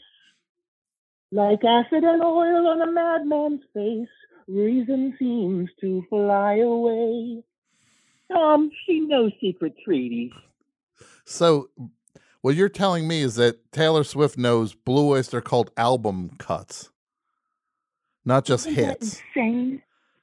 Not just hits. Like I thought, oh, maybe she'll know "Burnin' for You" from a commercial or something. Yeah. But no, she goes deep. She's she's way deep. Roy, that's that's a mind blower. You could have knocked me over with a zither when she did that. Okay. That's impressive. Yeah, that I could have been knocked over with a zither. No, that's less impressive. I'm just talking that she knew the I'm past the zither thing.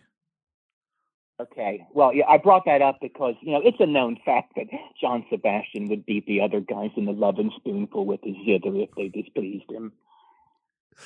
I didn't know that. So like Joe Butler or Zal Yanovsky would be worried Yeah. or Steve Boone would be worried that he'd go off on them.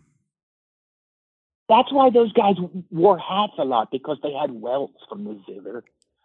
Uh, that's that's wild. I didn't know John Sebastian had such anger issues. Th- That's why he played solo at Woodstock. He was so mad at those guys. That they were just okay. Wow, that's that's it's like the stories behind the stories. That's what I get a lot from you, Roy. Yes. I love it. Yeah, that's why I'm here to provide that.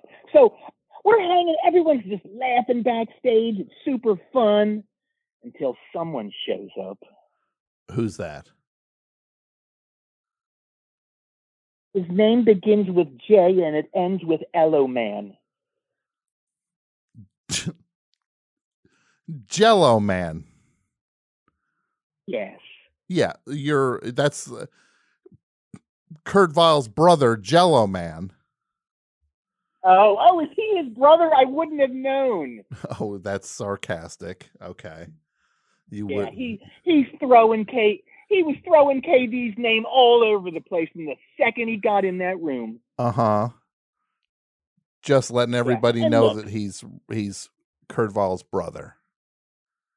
Everybody, and, and I want to say this, just so it's it's out there in public record. KV and me is is copacetic again. Okay. You and Kurt are cool again? Yes. Yeah, there's a little messiness there, but I'm glad that seems to be sorted out. Yeah. I, for those who don't know, we had this whole misunderstanding where he thought I stole all the violators' gear from their rehearsal space. Uh-huh. And did you?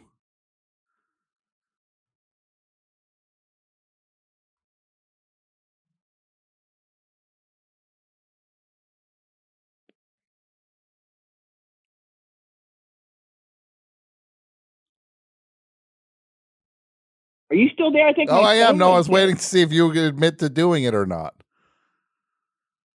Okay, so like anyway, getting back to the, to the the the, the show. So Uh-huh. anyway, Yeah. you know, Jello Man's going, my my brother this, my brother that, my brother brother. But I'm getting sick of I'm getting sick of it, right? Yeah, yeah, you're getting sick of it.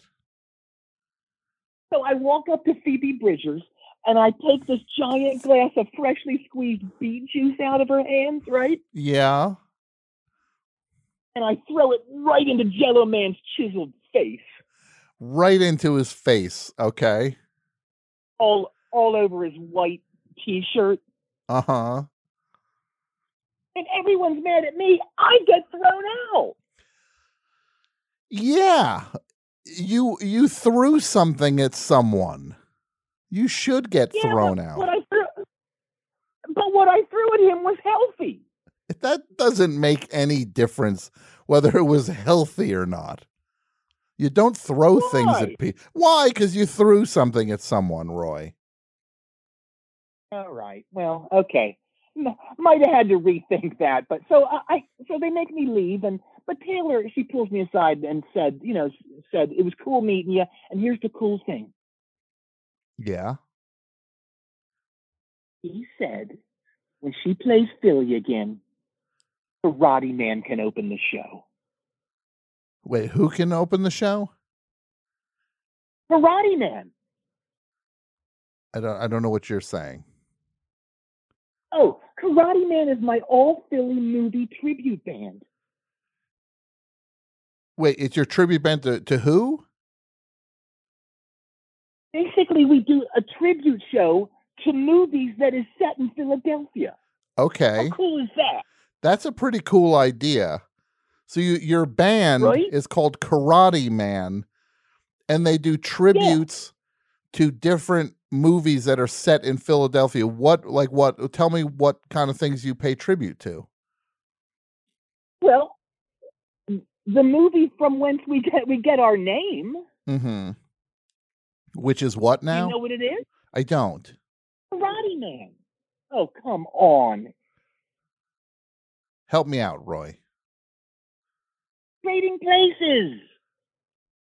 Okay. I'm sorry I didn't memorize trading places. Well, I did. I, it's clear you did. Okay, well, it's the scene where Eddie Murphy's in the jail cell and he's talking to the other guys, one of whom is played by a young Giancarlo Esposito. Yes. and he's he's bragging about his you know his fighting ability and he goes i'm a karate man karate man bruise on the inside Okay. So that's the that's what you named your band after.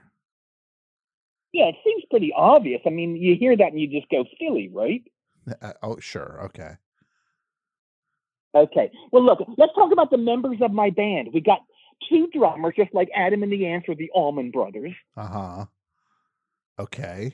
got dean clean we got dean clean from the dead milkmen right Okay. and then we got david Uosikkinen from the hooters So you have Dean Clean from Dead Milkmen and Dave Uosikkinen from the Hooters. And who else? Okay, we've got Patrick Berkery. He's kind of our Ray Cooper. He does all the percussive magic that those songs require. Okay. And then we've got Eric Bazilian from the Hooters on guitar. Okay. And then we got Amanda Bartley from Swearin' on bass. Okay. And then we got Slow-Mo from Marah on lap steel. All right. Cool. And then we and we got two keyboard players, Jerry Wendell from Robert Hazard and the Heroes, and also Kamal Gray from the Roots. Okay. So that's a pretty impressive lineup there. I didn't. I'm not done yet. We oh, also got on Oh, lead guitar my, Michael Shermick. Who? Oh, please. Who's Michael Shermick? No offense to Michael Shermick. I just don't. He was only the lead guitarist in Cinderella and Britny Fox. Oh, okay. Uh, apologies then. Apologies. No apology could be too big. Okay. Sorry. All right. So you want? Hey, how about we, how about we play a game? Okay, I, I'll say one. I'll say our, a song title, and then you got to tell me what Philly movie it's from. Okay. Okay. I mean, based on Karate Man, I don't know how I'm going to do here, but I'll certainly give it a shot. We'll start with an easy one. Okay. Hey, hey, hey. Actually, more. It's like hey, hey, hey. Not that's not what's happening. The first way, I the, the inflection, the first way was was kind of misleading. No, it's it's hey, hey, hey. Oh, Fat Albert. Okay. Um, okay. Um, the Ballad of John Book. I don't know what that is. Come on, it's from Witness. Witness. I don't remember Yeah. Witness. John, John Book was the main character. It's who Harrison Ford played. Okay. Okay. All right. How about this one? You know who's going to know this one? Who? If you're listening, Jake Fogel Noop. Jake Fogelnoop. It's Fogelnest, but um okay. Okay. Okay. Well, the the song's called "And She Stepped on the Ball." I don't I don't know. That's Trading Places, also. Okay. All right. We got one called "That's a Good Scream." That's a good scream. Um I think that's going to be Blowout. Yes. eh, good job, Tom. See, I keep telling you, you're not a complete dope. Thank you. That's the nicest thing anyone's ever said to me. That's that's why I'm here. We gotta compliment each other sometimes. Yeah, it's nice. Okay, what movie is this from? or is this inspired by Wyatt Wheeler Blues, I I don't know. Philadelphia with Tom Hanks? Okay. Okay, we got a song called "The Playful Rich." The Playful Rich? I don't know. I don't know. Philadelphia story. Okay. Philadelphia story, sure. Ninety thousand dollar phone call, Don't I don't know. Clean and sober. Clean and sober. The Michael That's one of Michael Keaton's best movies. Sure. No, Yes. okay. Well, that's beside. Uh, but you're saying it as if I'm supposed to n- have studied it. Well, I thought you were in the industry. That doesn't mean I watch Clean and Sober with a notebook. All right. Well, here's one. You're here's one anyone listening is going to get. Okay. Curse of the Autobots. Curse of the Autobots. I don't know. Yeah. Transformers: Revenge of the Fallen. Some of it takes place in Philly.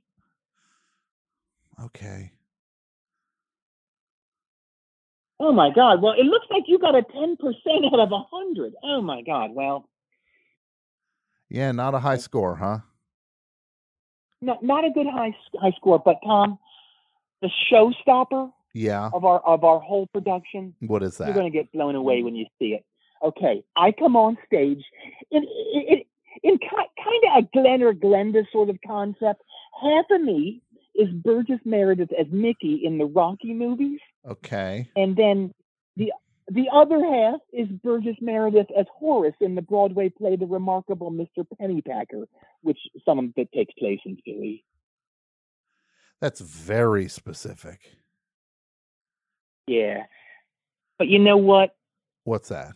I got the outfit on. I got the outfit on right now, and I gotta say, I'm looking in the mirror. It it don't look right, and it's probably because it's not vertical.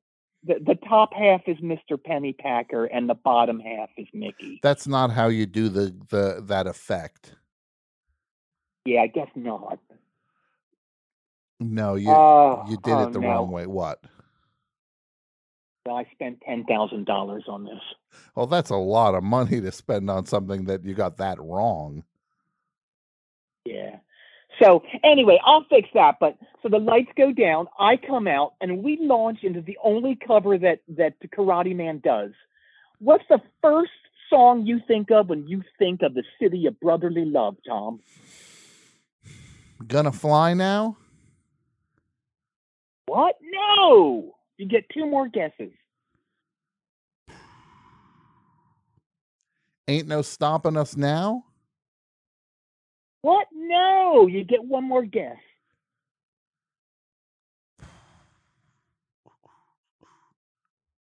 Um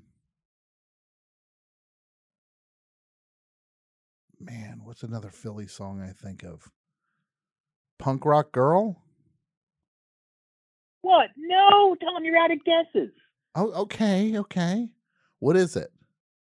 Hey, Daryl Hall's 1993 Quiet Storm Slow Jam. I'm in a Philly mood.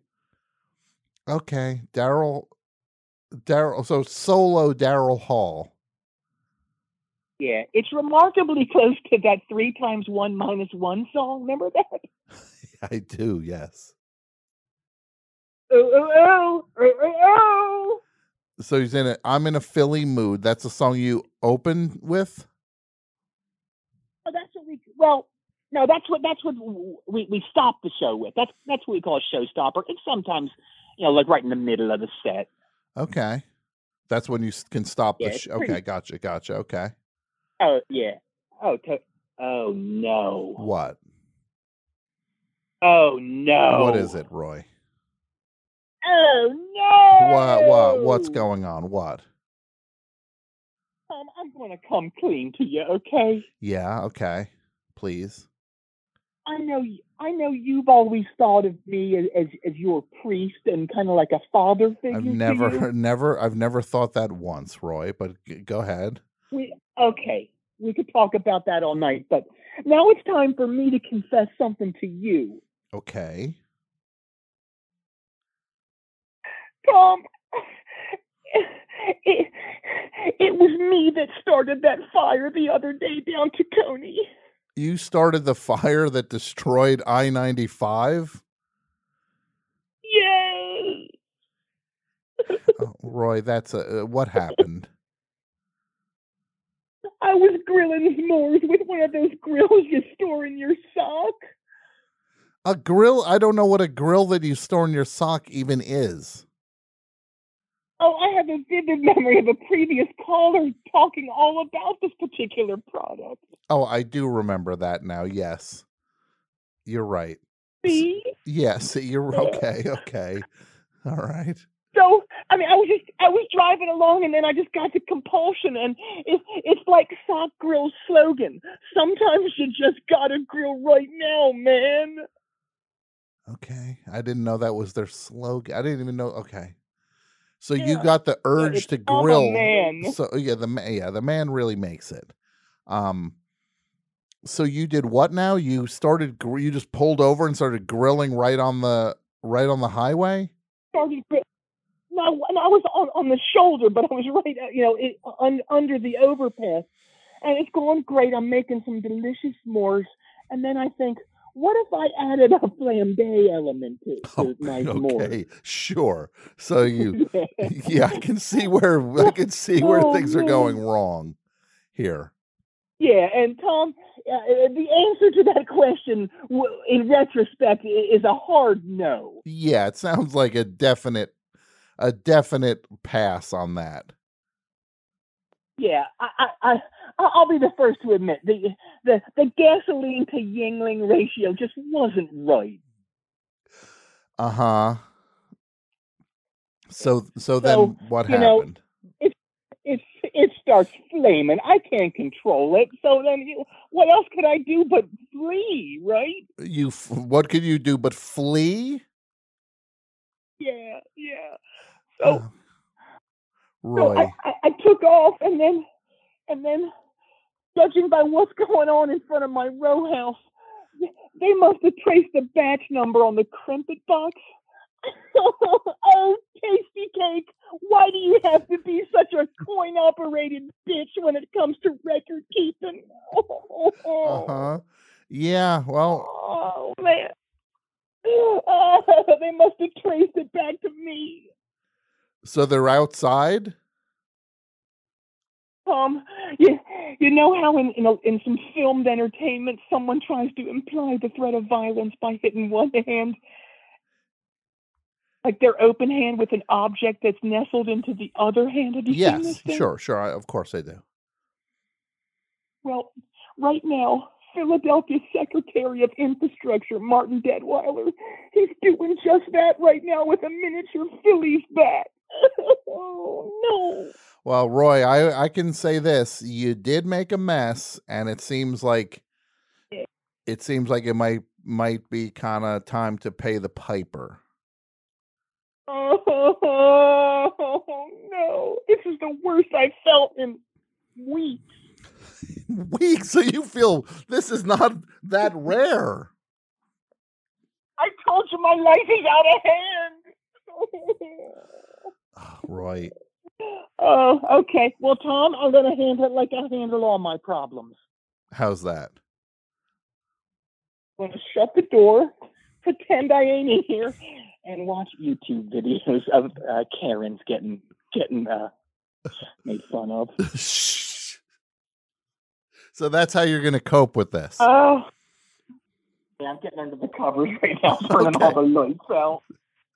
All right, Tom. Well, best of luck to you, Roy. Thank you. I'll probably need you to be a character witness. Well, we'll talk about it. Okay. All right. You have a good night, and You too. um, hopefully I'll see you on the outside. You right. too, Roy. Okay. Bye. Bye. Bye. Bye. Well, that was uh, pretty exciting there. Philly boy Roy. About that? It is time to play our interview with Kesha.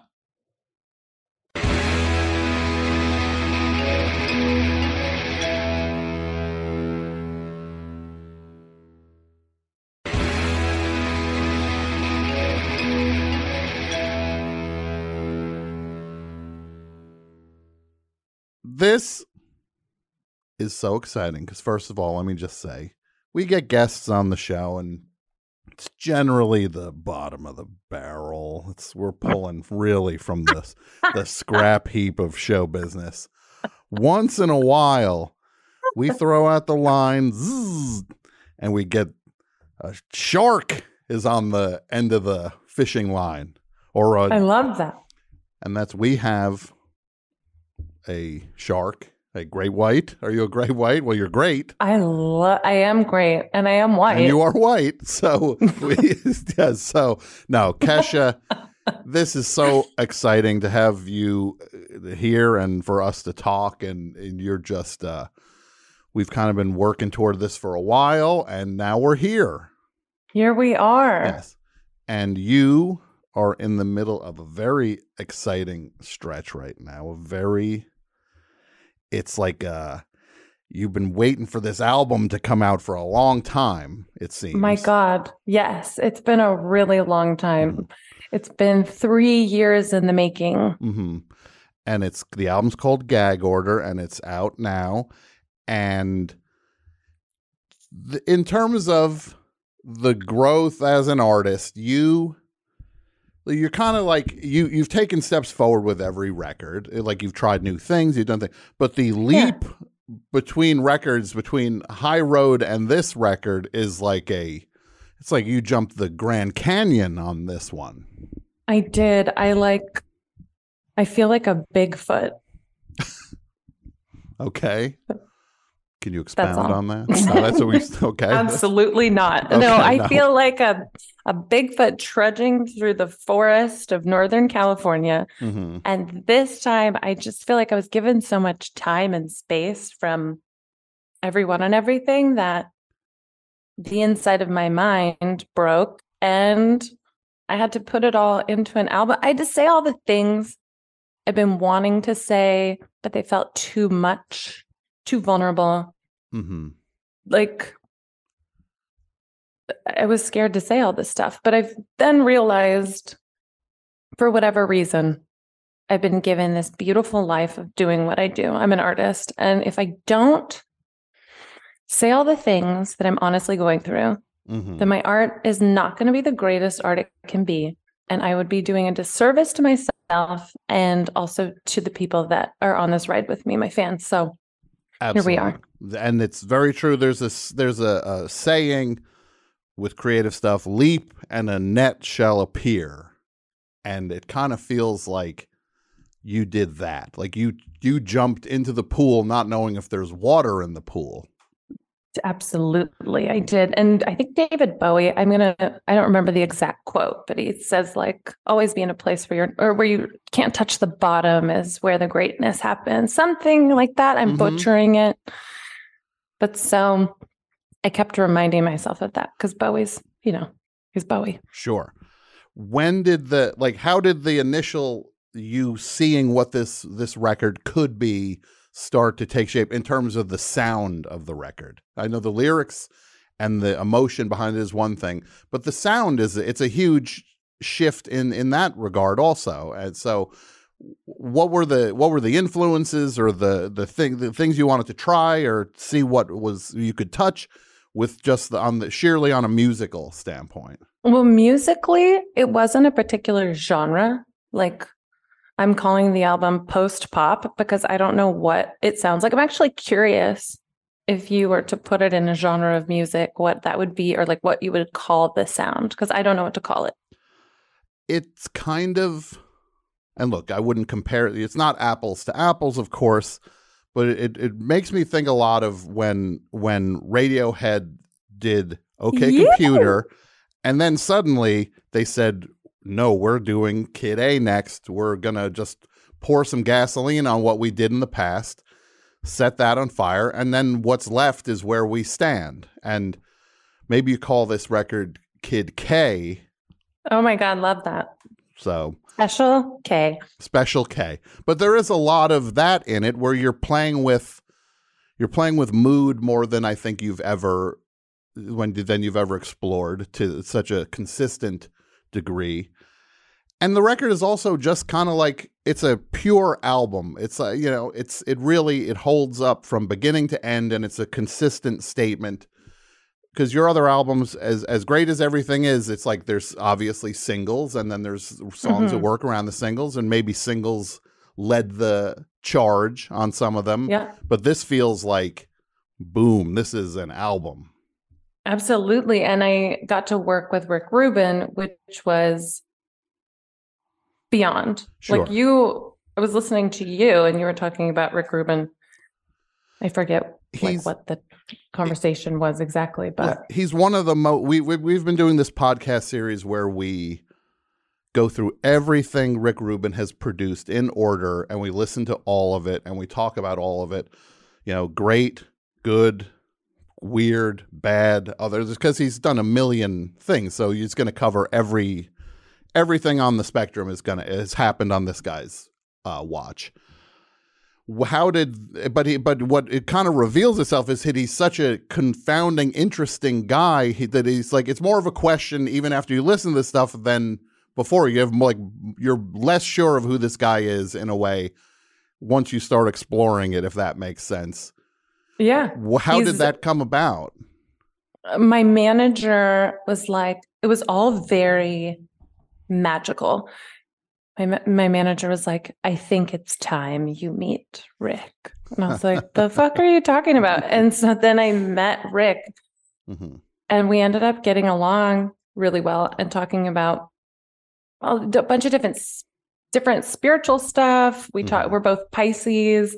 We talked about collecting random vintage shit. Mhm. Like we talked about mental health. like what kind of vintage It's- stuff are you collecting what what were you Um, I have a strange addiction to collecting vintage lamps. okay and um yeah that's I, I i collect weird folk art but i specifically my true love is vintage lamps okay do you collect any weird stuff i was at your house i feel like you had some weird things around Yeah, I I kind of collect uh a lot of uh little things, like a lot of little things.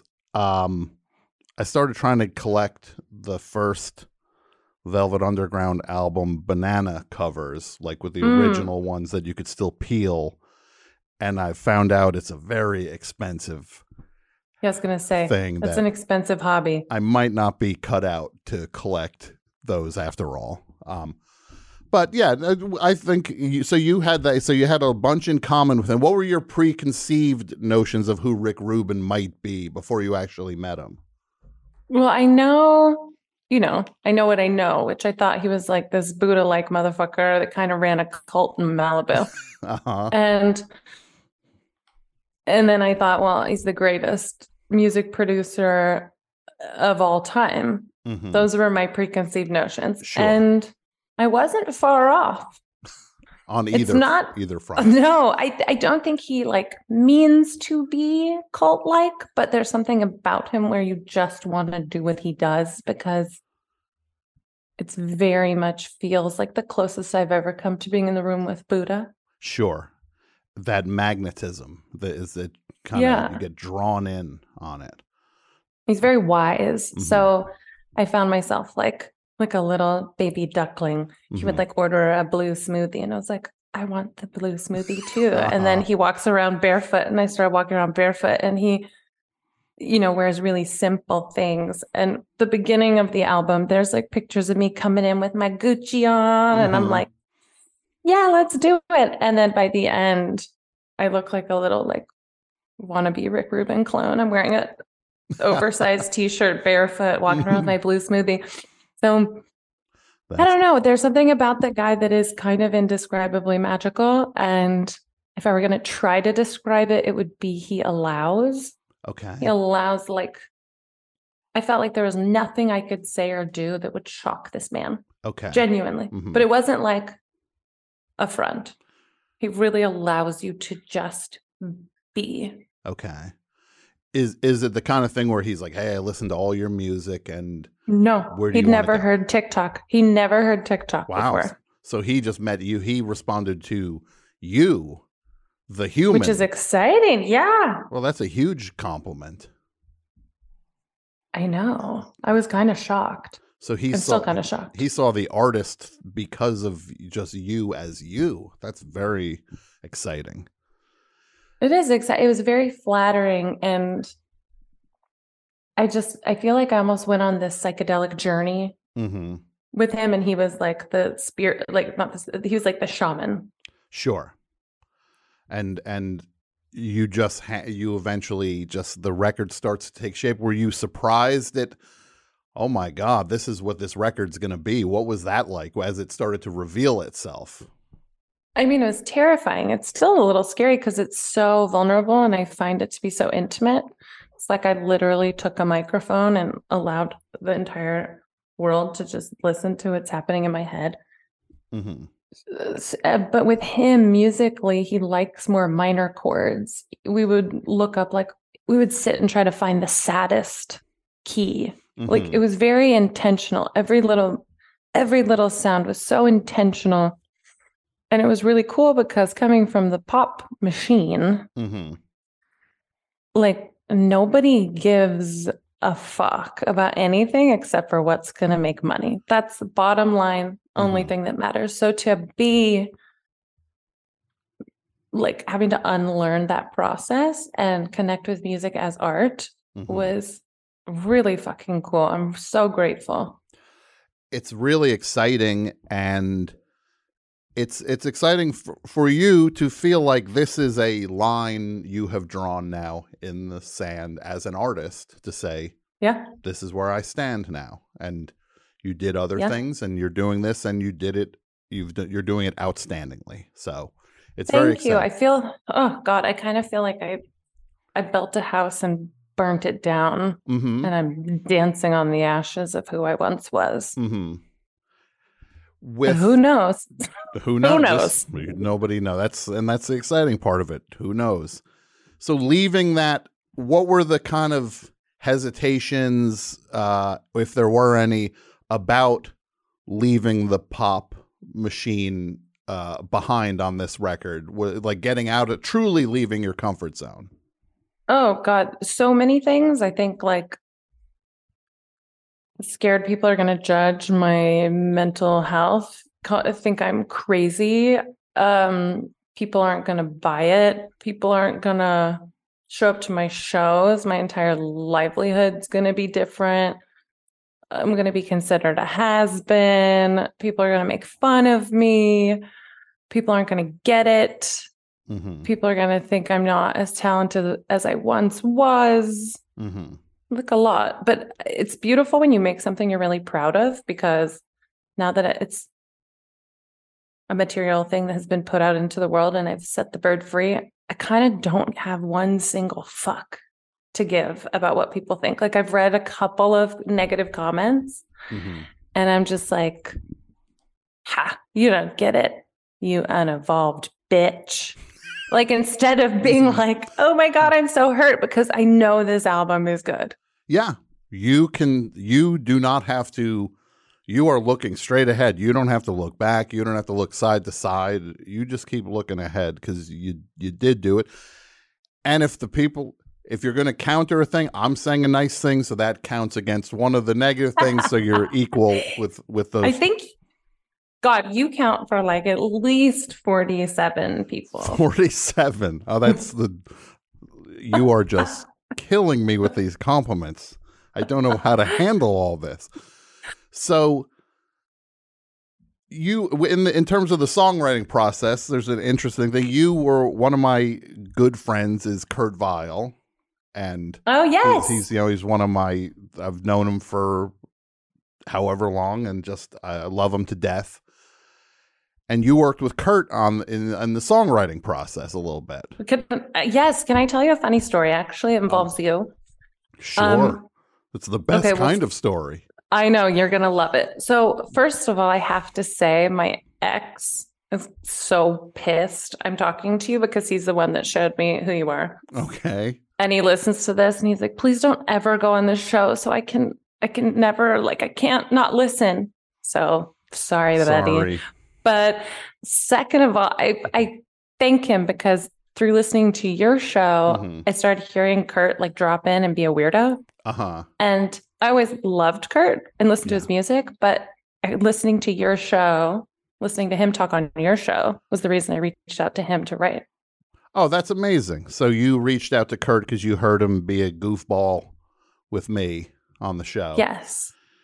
And what what is it? What were those things about his music that popped for you initially before you knew him as a person? Uh, I think that he has a combination of severe talent and humor, Mm-hmm. and he's just like painstakingly cool.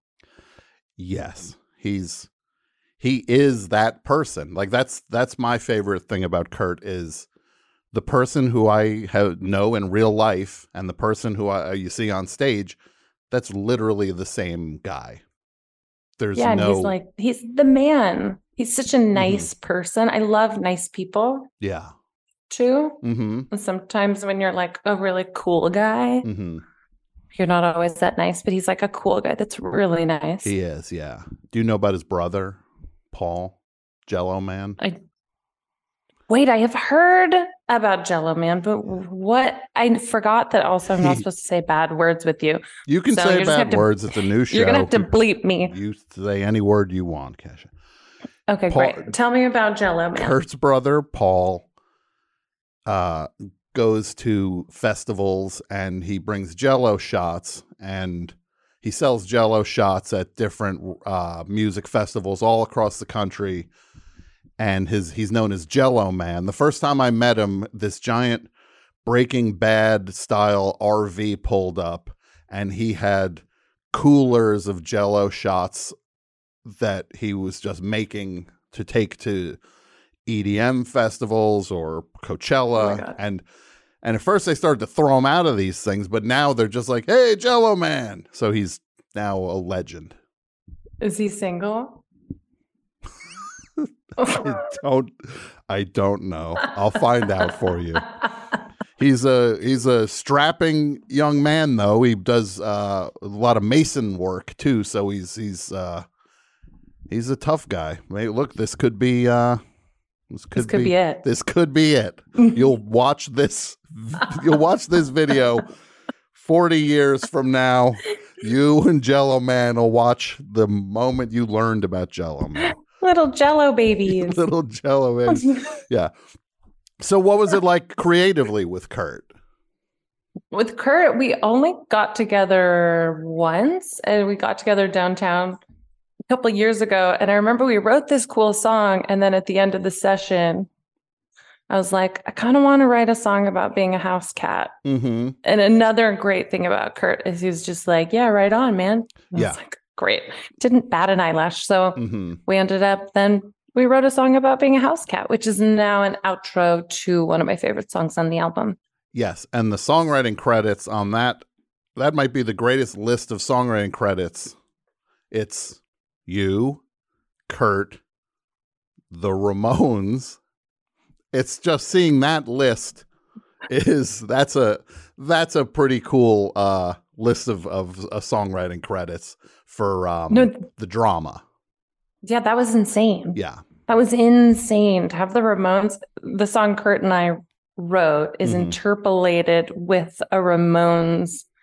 It's a Ramones interpolation. They're weaving Mm-hmm. in and out of each other. And the, if you listen to that song, everybody, the outro is supposed to sound like if you've been to Disneyland Okay. and if if you've gone on the the water ride. You know, is it what's it called? The law like a Splash long- Mountain. Splash Mountain. Splash yeah. Okay. Yeah. You know, when have you been? I have not been to Disneyland. What? I'm going in next in July. I'm going. Like ever in your life? No, I I I was in New Jersey up until three years ago, or three three or so years ago, and there was a whole pandemic there that kind of limited me doing stuff. no, like no, that. no, no. You were alive for many years before the pandemic. Why Yeah. did you not ever go to did you ever go to Disney World?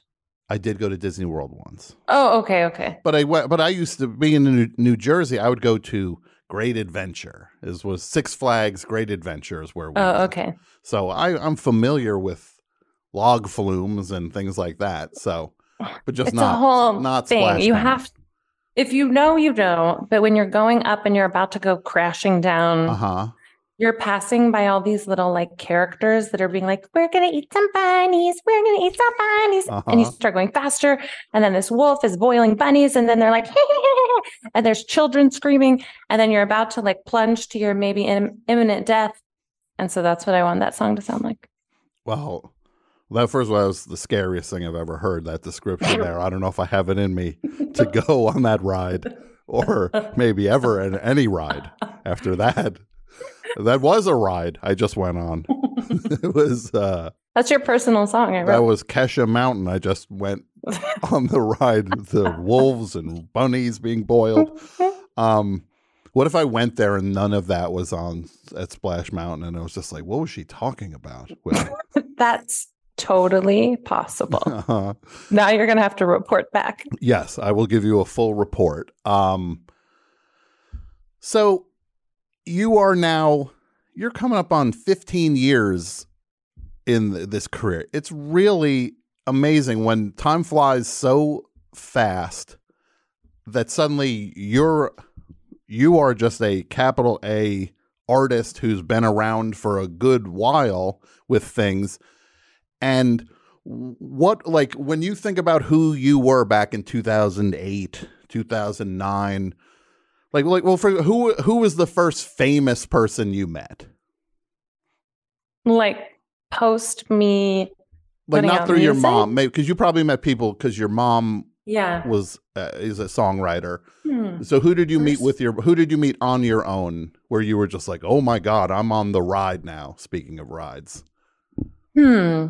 Well, I met Ludacris when I moved to LA and he was having an after party and I kept sneaking in and getting kicked out. Then I also snuck into Prince's house when I was like newly 18, okay but I never met him. I just like how, how do you sneak into prince's house I feel like just by the way, I don't condone this behavior and I have karmically gotten people trying to break into my house back. So yeah I'm not like I'm not saying this is a good idea, but I snuck under the fence and went in the side door was unlocked and then I went in the elevator mm-hmm and then I just followed the sound. Okay. Yeah, but this is this is a for the audience. This is a do as I say, not as I do moment. Please God. This is this stops the the circle is is closed on that. Everybody, Don't do it. no, don't. Um, so and, and so that's so so who did you meet when you were a kid? Because your mom was a was a a pretty successful songwriter in Yeah. her own right. Totally. She still is. Like we wrote a lot of the songs on gag order together, which was cool Mm-hmm. because with my mom, she's been writing songs for forever. She wrote a song for Dolly Parton and then Johnny Cash sang it and then Merle Haggard sang it. So it became like a country standard because in country music, people sing each other's songs. Mm-hmm. Yes. It's not really like that in pop so much, but in country, I feel like they honor each other like that, which is cool. So the first famous person I remember meeting through my mom was I met Dolly Parton at the chiropractor, Wow. How old were you at the at that point? like seven or something. And she was there trying. She had sciatica or whatever, and she's mm. trying to take care of her. I'm her. not trying to call Dolly Parton out on her ailments. No, well, if you assume if you're at the chiropractor, you got something going on. We can assume something was happening. So you met Dolly Parton at the chiropractor. It was probably from holding up her. Sure, it can, yeah, that would that adds. It's a it's a real strain. It is. Yes. Um Conjuring Kesha was your you did a show a year or so ago where it's you and guests going into the worst places on earth hmm taunting demons and you're you're you're saying are you a good demon are you a bad demon and then the light flashes and then then it's the, the guy's like oh this could be a trick the demons lie it They do. I'm sure They're trying they to gain do. your trust, Tom. Mhm. So what this is so this is a this is a, a this is a lifelong fascination with the supernatural. Yes, I saw my first like spirit when I was like four or five. I saw some spaceships in Joshua Tree mm, 10 years ago. I'm Sure. So Well, I I, might put an to go- asterisk next to those. Anybody sees spaceship out in Joshua Tree might have to put a qualifier next to Wait, why? because people go to Joshua Tree. I'm saying for myself as much as anybody, you might not be. uh Of sound mind. Yes, you might not be. Sound be like I think we've all seen a few spaceships in Joshua Tree. Okay, maybe. Mm. But from if my memory is serving me, I Sure. think I was completely sober. Okay. All right. That's all I needed to hear. I I would recuse myself from the discussion if I was like, yeah, I saw a spaceship. And because I also was just like, I think uh there's somebody out here trying to kill us also. That's where my brain also goes. I mean, in Joshua Tree, that's also very likely. yes, it is not yes, it's a definite possibility. So so you've always had this fascination with what it what else is out there. Yeah. I mean, I think you either are obsessive with this stuff or not. Mm-hmm. Uh, Do you like like supernatural stuff? Yes, I I do. I'm terrified of some of that stuff. Like like I would be like I rewatched the one with you and um Whitney Cummings and there's a moment where you just go, "Yeah, I got to go." And I would be a lot quicker to, "Yeah, I got to get out of here" than you were. I give you Well, Whitney was upstairs talking to like a transgender demon that may or may not have been transgender, trying to gain her trust to trick her into submitting her soul because they like can crawl inside your body and Mhm. possess you if you're not careful. Yeah, it was. It was that show is so much fun because first of all, you're decked out head to toe, looking as cool as possible, orange lipstick, cowboy hat, and then you're going in and you're going. Is there a demon in here? it's the it's the greatest. Everybody should watch every episode of Conjuring Kesha. I It is- feel like truly in my heart, that is like people are sleeping on Mm-hmm. the funnest time. You want It some is. escapism, bitch? Yeah. Watch that show. It is so much fun because it's also like that episode. You got some dude who's got like a cross around his neck, and he's not in the room. He's like at the other end of the thing on a watching on a screen the heat test, and you see something crawling on the wall. It's like that guy's nowhere. He's supposed to be the expert. He's nowhere near the danger. Oh my God. What's his name? Michael Palermo Mm-hmm. or something? And I'm bad at names, but I remember that guy because fuck Michael, whatever your name is. Uh-huh. because he was like gassing me up to be so scared Uh-huh. and trying to put me in a room with a demon. Like I can deal with ghosts, I can deal with Bigfoot, I can deal with aliens, I can deal with like all of it, but like demons, according to Michael or whatever his name is, Yeah.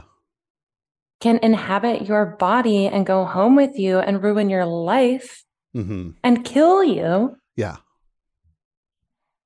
You don't think that's rude? Oh no, I was I was worried that it was going to be like the end of the thriller video where you were talking saying, "Oh, we got out of there," and then you turn and then your eyes go, ha, ha, ha, ha. like it's like, "Oh no, the demons in Kesha." Maybe that's what happened. Because then you're on the new record, you're yelling about being possessed, and I'm just like, maybe this And is being a, I I think I say I'm a demon like multiple times on the new record. you're to have to put the demon on as a co-writer for some of these songs. Wait, that was so funny. I will say, like, I look back at making Conjuring Kesha with the Mhm. utmost joy. And I think it's the Yeah. happiest I've ever been in my life. Going into abandoned prisons and trying to find what was this truly the scariest moment where you're just like, oh no, I think I'm bit off more than I can chew on no, this it's one. the demon with Yeah. Michael, whatever his name okay, is. that was the worst one. that was why I'm like, that guy was fear mongering me. Mm-hmm. yes. There was But a great I- yeah. Okay. Oh, I was going to tell you, no, in the last episode, if you haven't seen it, it's me and Big Freedia Mm-hmm. going to a haunted insane asylum that they used to perform lobotomies on people. Sure. Like 10,000 lobotomies. And this place was open till the 90s. Wow. So we were there, and in front of my eyeballs, Mm-hmm. I saw my cameraman get scratched down the spine and started like welting up. And then the guy who was like lovely, Chip Coffey, pours holy water on his back and the scratch goes away. Wow. Where was Michael then? Yeah. Where Where, were- where were were you, you, Michael? Yeah. Michael? Yeah. I will say on the episode of Whitney Cummings, you ran out of the room and left her in there alone. I did. I'm a really bad friend. You were just like, yeah, she's back there. she if you watch that episode i don't know if you saw the part where the some critter starts crawling on her some Oh yeah. supernatural creature starts touching her knee Mm-hmm. and she's just standing there like okay Well, she's coming out of she's dealt with enough LA comics, I think, at this point to not be flustered by a demon. she wasn't at all no. Um, yeah, she's just like, eh, whatever. This is like the comedy store.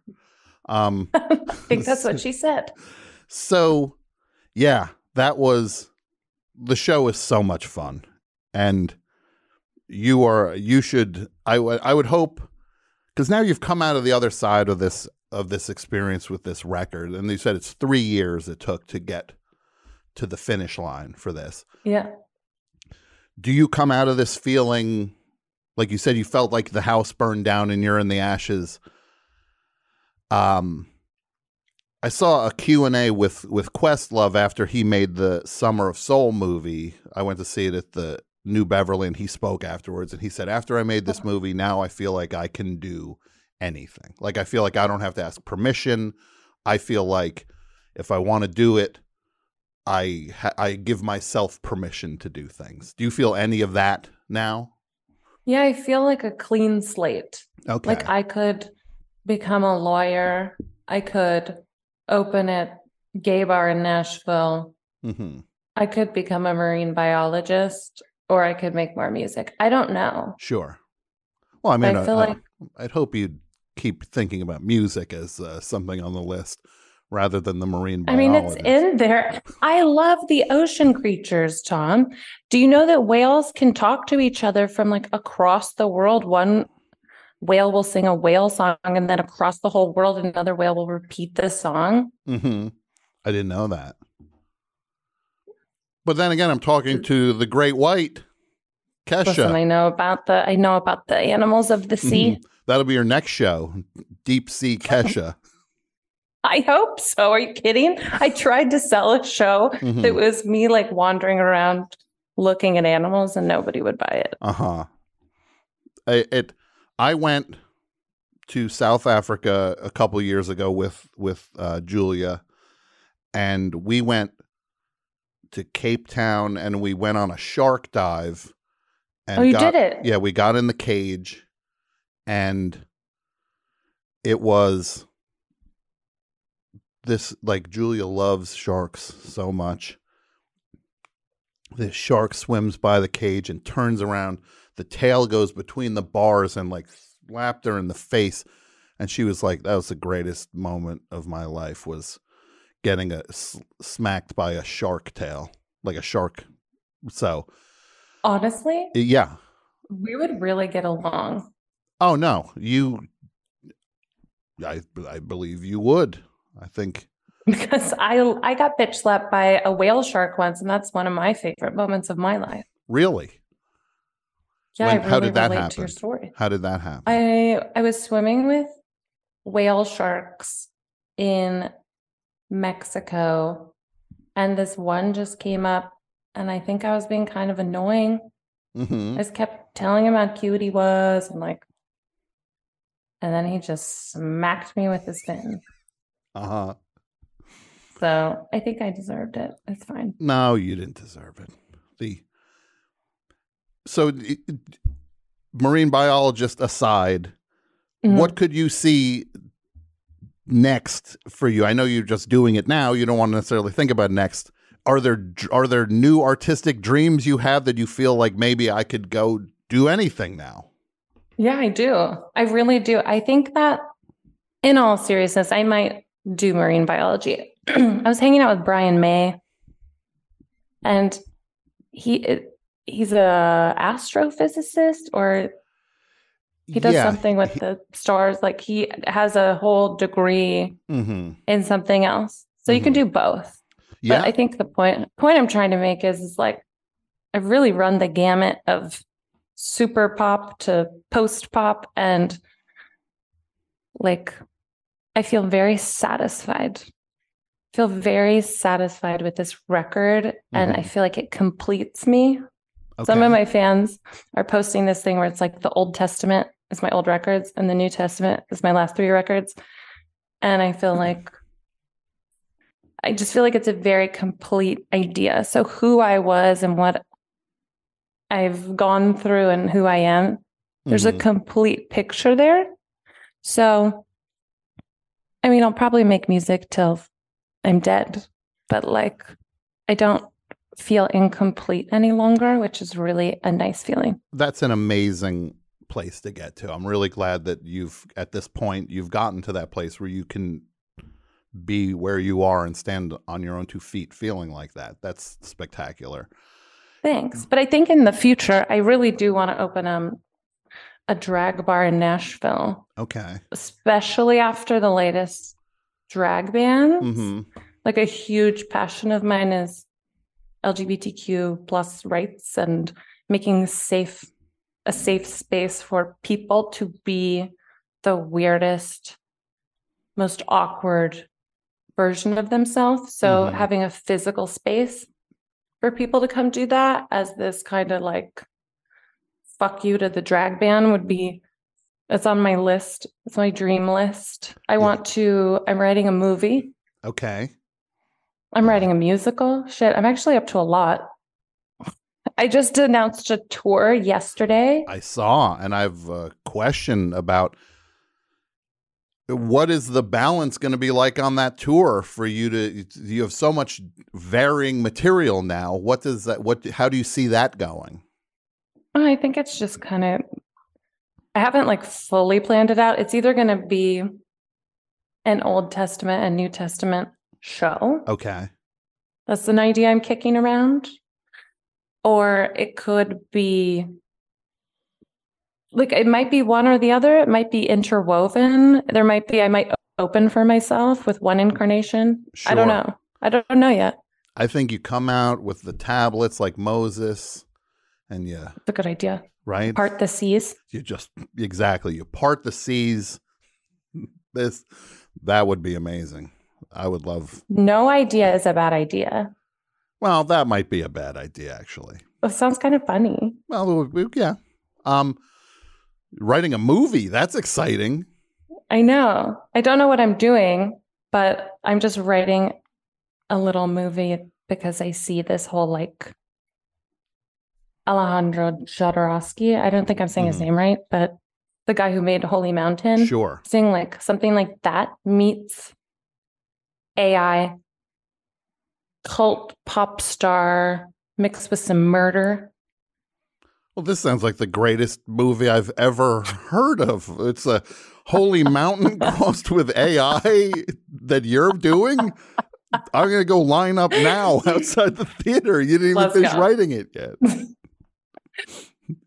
But yeah, just I like I don't know. I just want to keep I really want to keep looking for the the ghosts and the Bigfoot. Honestly, until I find a Bigfoot, I Mhm. don't I don't think I'll be able to rest. Okay. So Bigfoot, what are are there any things on that list of of paranormal supernatural stuff where you're just like, "No, I I don't believe that." Or are you kind of in the tank for all of it? You know what I feel? Do you want to know what I yeah, feel? yeah. I feel like it's all just for the fun of it, the Mhm. whole fucking thing we're doing.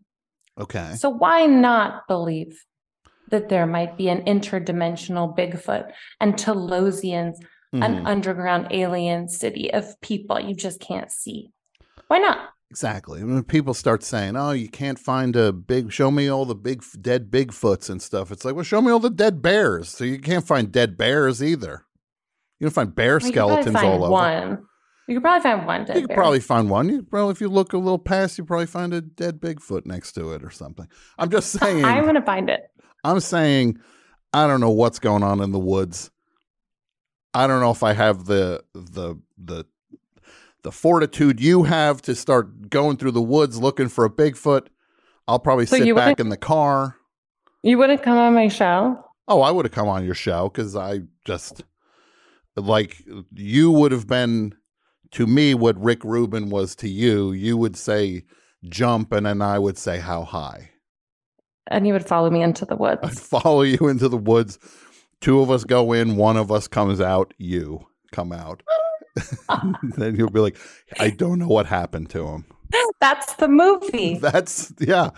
That would be it'd be like that movie The Edge where the Anthony Hopkins is chase and Alec Baldwin are trying to kill a bear for the whole movie. They're getting chased I never saw bear. that movie. Should I watch it? You should. It's a it's I I think it's a fun it's like a smart trashy movie. It's like a well written love- I think David Mamet wrote it, but it's a piece of garbage.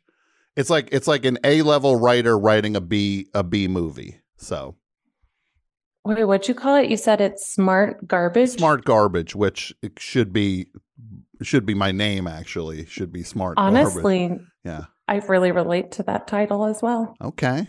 Well, we can both live at the smart garbage dump together. Now, what you got to tell me one thing I've always wanted to ask you, and since we're not in the same room now, I feel I can ask it. What happened with uh, Jerry Seinfeld? Oh my time? God. Are you friends with him? I am not. No. Okay, we're good.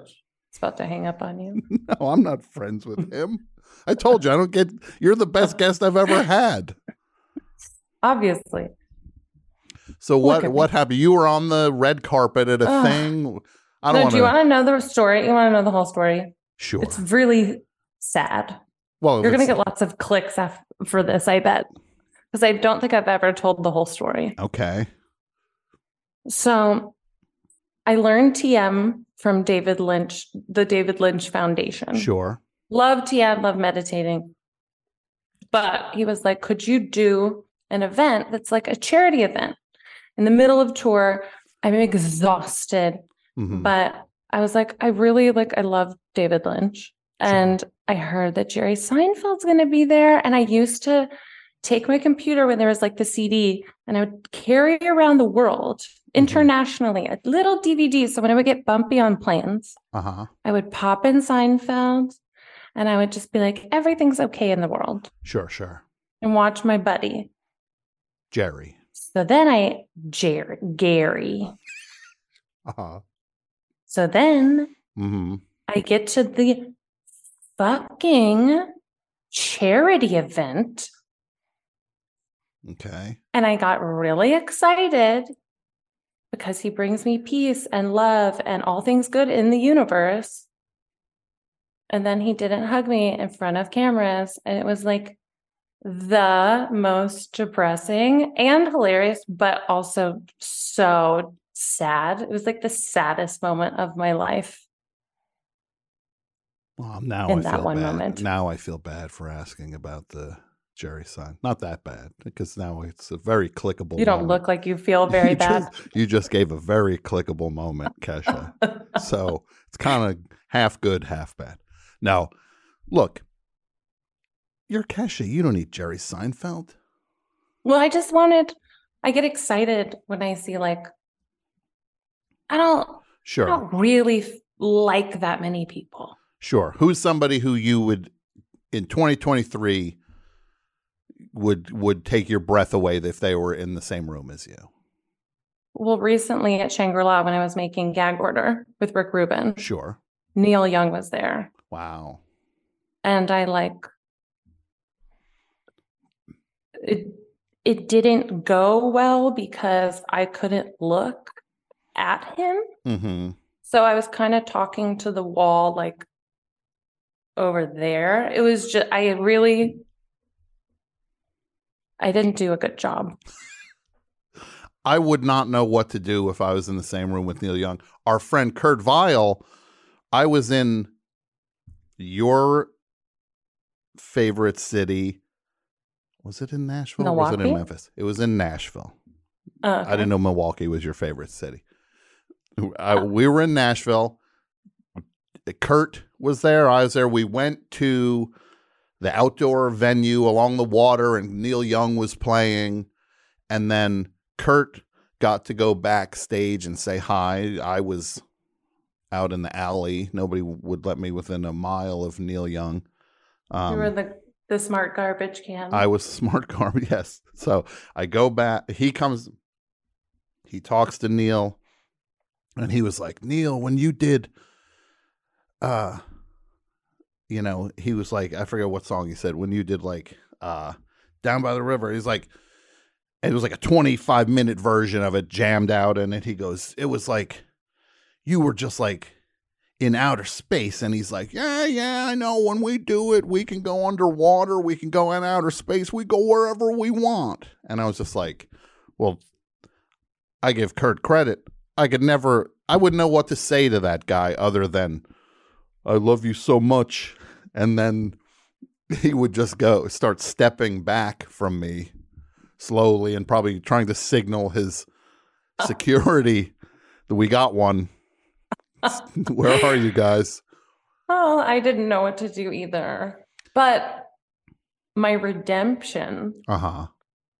after Gary was I ran into Bob Dylan Okay. and he gave me a really big hug. Well, that's that's five Gary Seinfelds.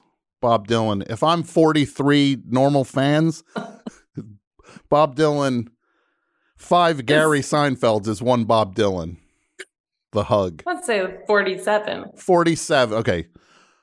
One 47 Gary Seinfeld hugs equals one Bob Dylan hug. Well, he's just like Bob Dylan is why I Nashville Skyline Mm-hmm. is just everything. amazing. One of my favorite albums of all time. And it's funny because Nashville Skyline is the one where he's trying this different voice on for size. And yeah. gag order, you're doing all sorts of stuff with your voice too that it but it feels so like it's right up in your face and it feels like it's you doing it. Like it's not like a production doing it. Kind of feels like you're in the room with you. So it's interesting that and what is it like at this point, you know, in your career to just explore this the what you can do with your voice? Are you finding different things and trying different things? I am. There was one harmony I sang on Eat the Acid Mm-hmm. that after I sang it, I literally started crying because it was this rub that I have never done before. So Mhm. discovering this new sonic landscape made me cry from joy. That's amazing. That's so cool to have these new things kind of Yeah. reveal and themselves. Rick, like, oh my God. And it was like a lot of it was like Rick being kind of my like shaman. He helped create the safe space and encourage. mm-hmm. And he- on a song called Fine Line, he Yeah. it used to be a country song. Mm-hmm. So it was like major chords. And it was like, there's a fine line I've been walking. It's this really pretty song that was gentle. Mm-hmm. And he dropped it a full octave, Okay. slowed it down, Mm-hmm. And was like, that's where we're living. Yeah, it's a different it's a different song. It's a song now that if I was a Bigfoot, for example, and that mm-hmm. version of Kesha came to the woods, I'd be just like, You're the boss. This is my woods. but I'm a little. I'm like you.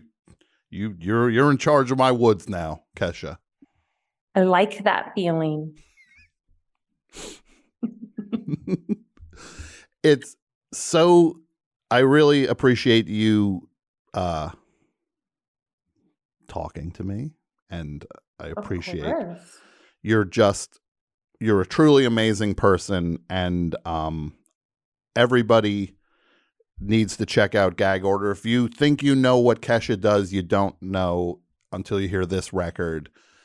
And you made something that's not about it's not about this month it's not about this year. This is a this is the kind of like uh, career statement an artist makes a lifer makes and this it's really amazing that you did this so i congratulate Thank you on you. that and this fall you're going to be touring it's very exciting I am.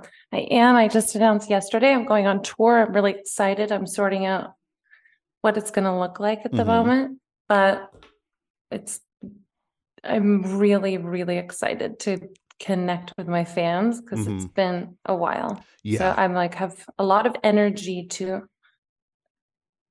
expel. Well, it's going to be a triumph, and I'll be in the parking lot with Jello Man selling Jello shots. Oh my god, bring Jello Man. Okay, I'll see what I can do.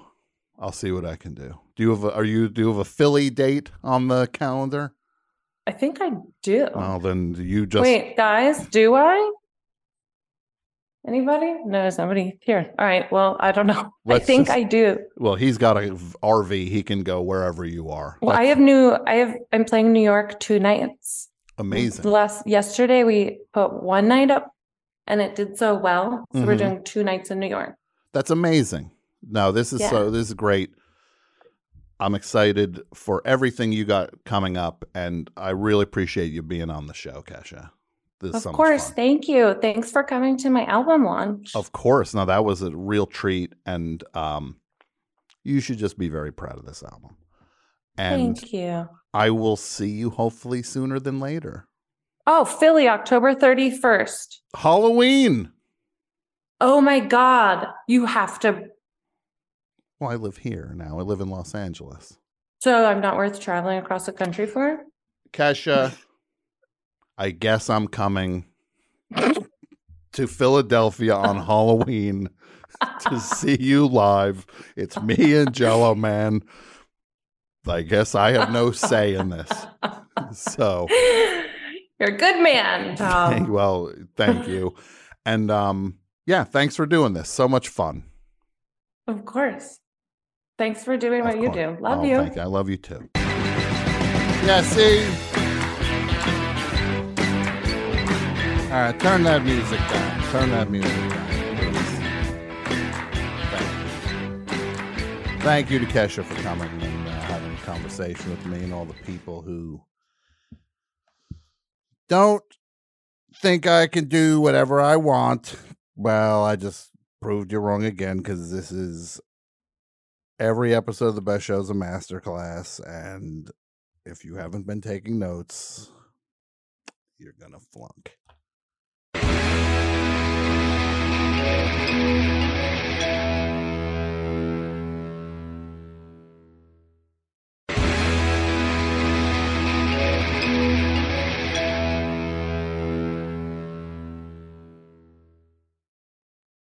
So Well, let me check my uh, thing here. And again, we got a. Uh, let's go to the phones. Let's go to the phones. Right, we got phones. Let's talk to people on the phones. Real quick, hold on here. First of all, we're gonna start with. There's somebody on the that I'm not I'm not unmuting yet. I'm gonna talk. Take a, a, a people have been on hold for a while. First, hello, best show. Oh. Hi, Tom. Hi, This is uh, Liz calling from Vancouverish. Liz from Vancouver. How are you, Liz? I'm Vancouver-ish. Did you say? I really, Did you say Vancouver? yeah, the approximate area. I'm on Twitter. Okay, you're on Twitter. Um, yeah, that's more where I live. I know who um, this is. This is Liz who's always promoting sloppy boys. oh, I'm so annoying about it. You're always saying, check out But- Sloppy Boys. Check out Sloppy Boys. Hey, they got a new single out. Gotta mention it. it? What are you? Are you? Are you like working? Is this like a covert marketing thing? Like you're like actually their manager, and you just pretend to be just a uh, just a a fan who just, and then meanwhile you're raking in all that sloppy boy money.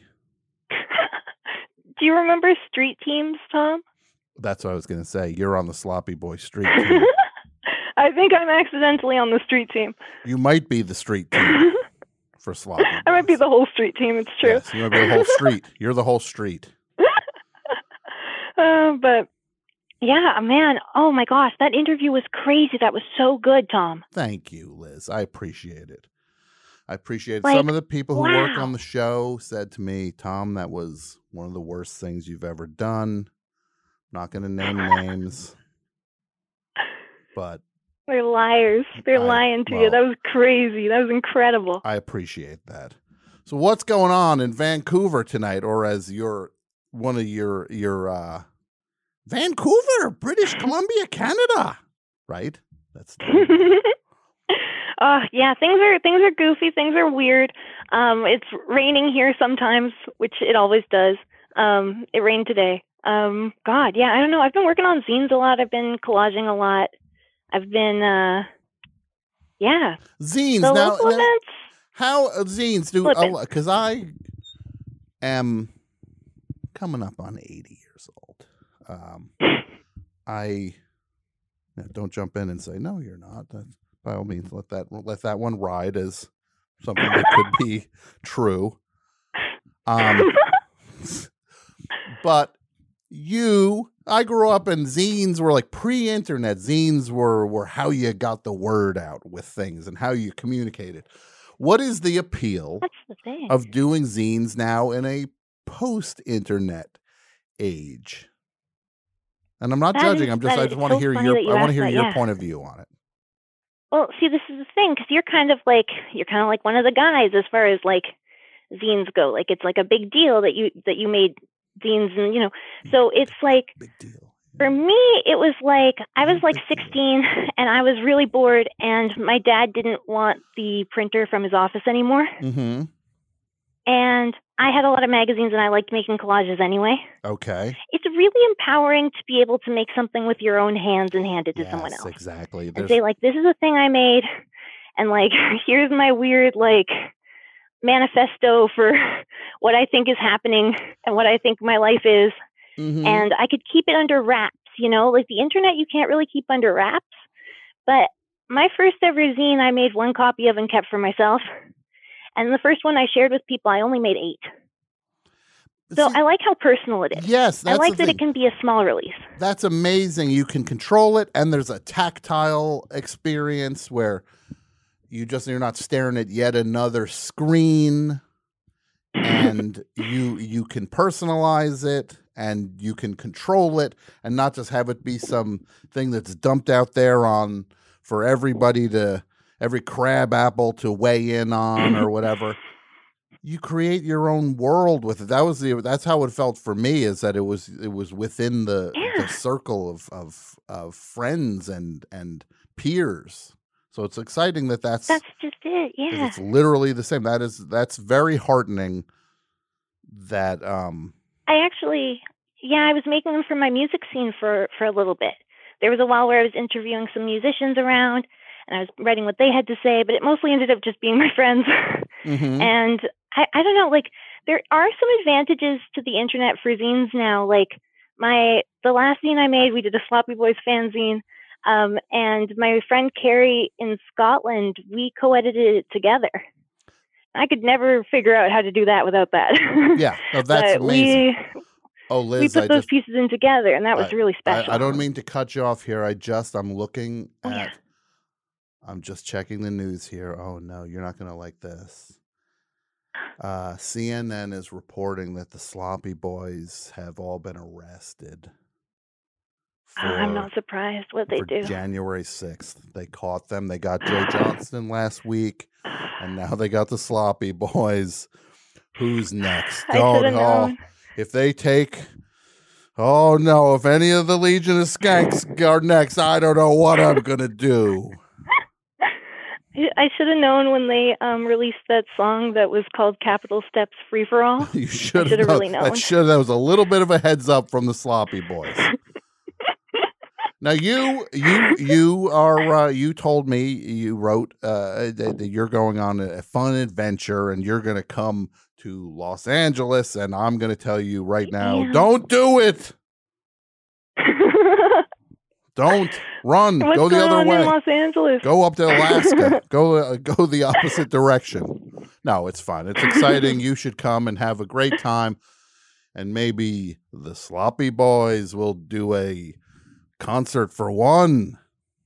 uh, they've been they've been kind by me. Uh, they've uh, uh, they done me enough kindnesses. know, Uh, but yeah, I'm gonna- it's- it's- I gotta the excited for this boy. trip, and I gotta thank you, Tom, because you told me to travel. I talked to you in, in the winter, and I said I don't know what I'm gonna do this year. What should I do? You said you got to travel, but you also told me to try real pizza, and I still can't do that i um on the West Coast, but I'll get there. No, you got to look.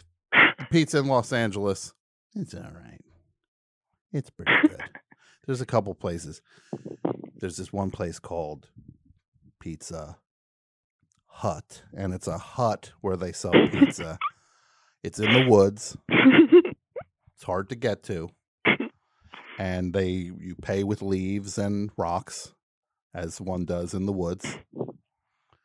Um but when you come here, you're going to get all the burritos and tacos you ever want. That's what you eat here, right? Tacos. That's what I'm excited about. burritos. Yes, we'll get Yeah. around. You're gonna you're gonna never be able to eat a Vancouver burrito ever again. It's gonna just be a pale imitation of what you had in Los Angeles. Oh, it's so cool! I'm so excited.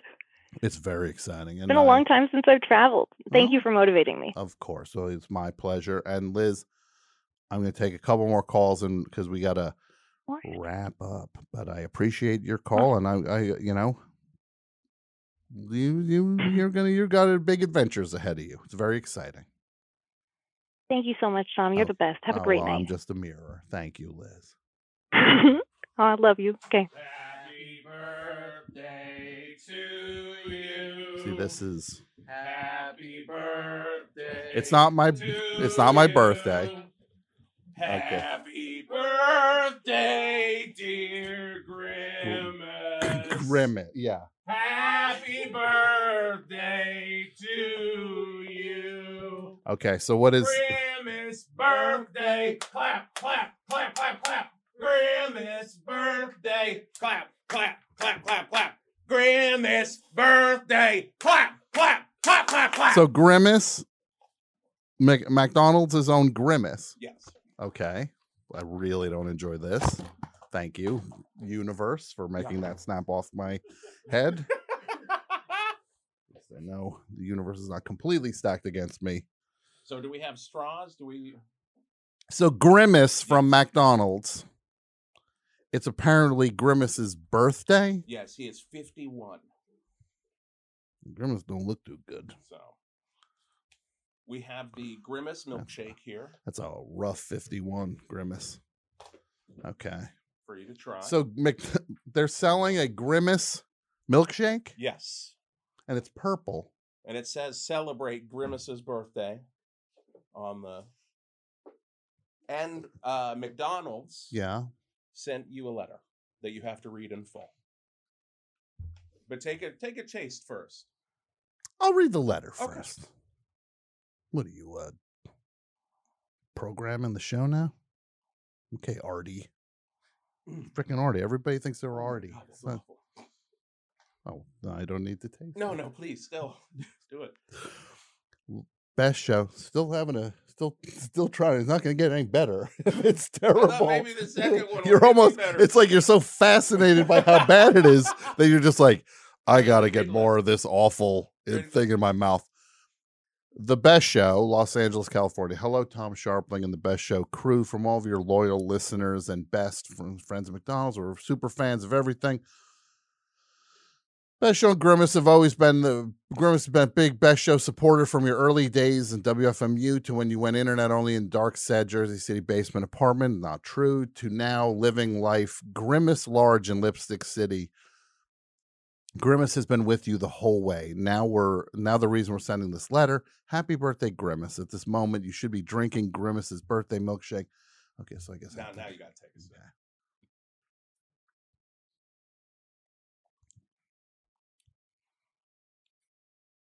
Yeah, I don't know what I think of that. And now I understand why you kept pulling from it, even though you did not enjoy it. curious that it might get better. You just don't know what it is, actually.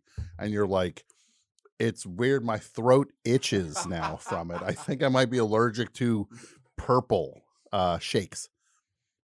Can't quite figure out what it tastes like. Very true. I just literally was saying the same thing. But we're very proud of it, and so is Grimace.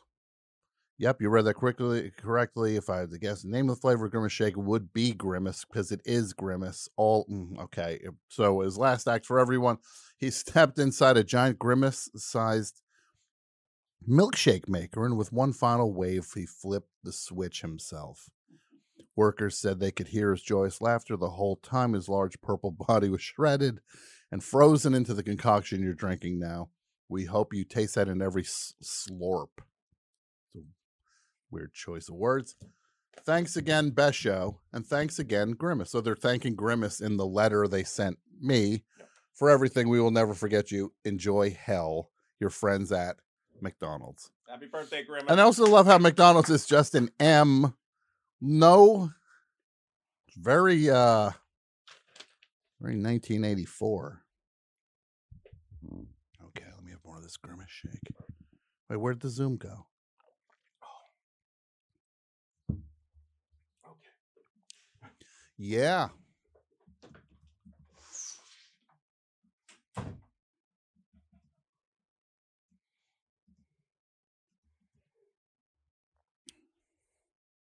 No, no, no. Waiting.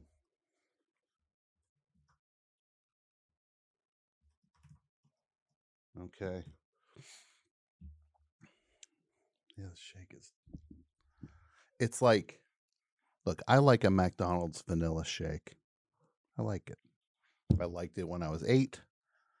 Now I'm already coming up on 80, and I still enjoy it. This thing, I don't know what they were thinking with that. It's got like uh it's like if somebody did something to a vanilla shake and they were hoping they were watching your face to watch you notice something's wrong with it. Huh? How is it, huh? Huh? Hmm? You have some yet? Hmm? Huh? It's like that. I gotta have more too. This itchy throat. I'm chasing that. I think I like it. I think that's what it's like to be uh doing things you shouldn't be doing. It's like drugs or something. No, it's not good for you, but you keep going back. Okay, here we go.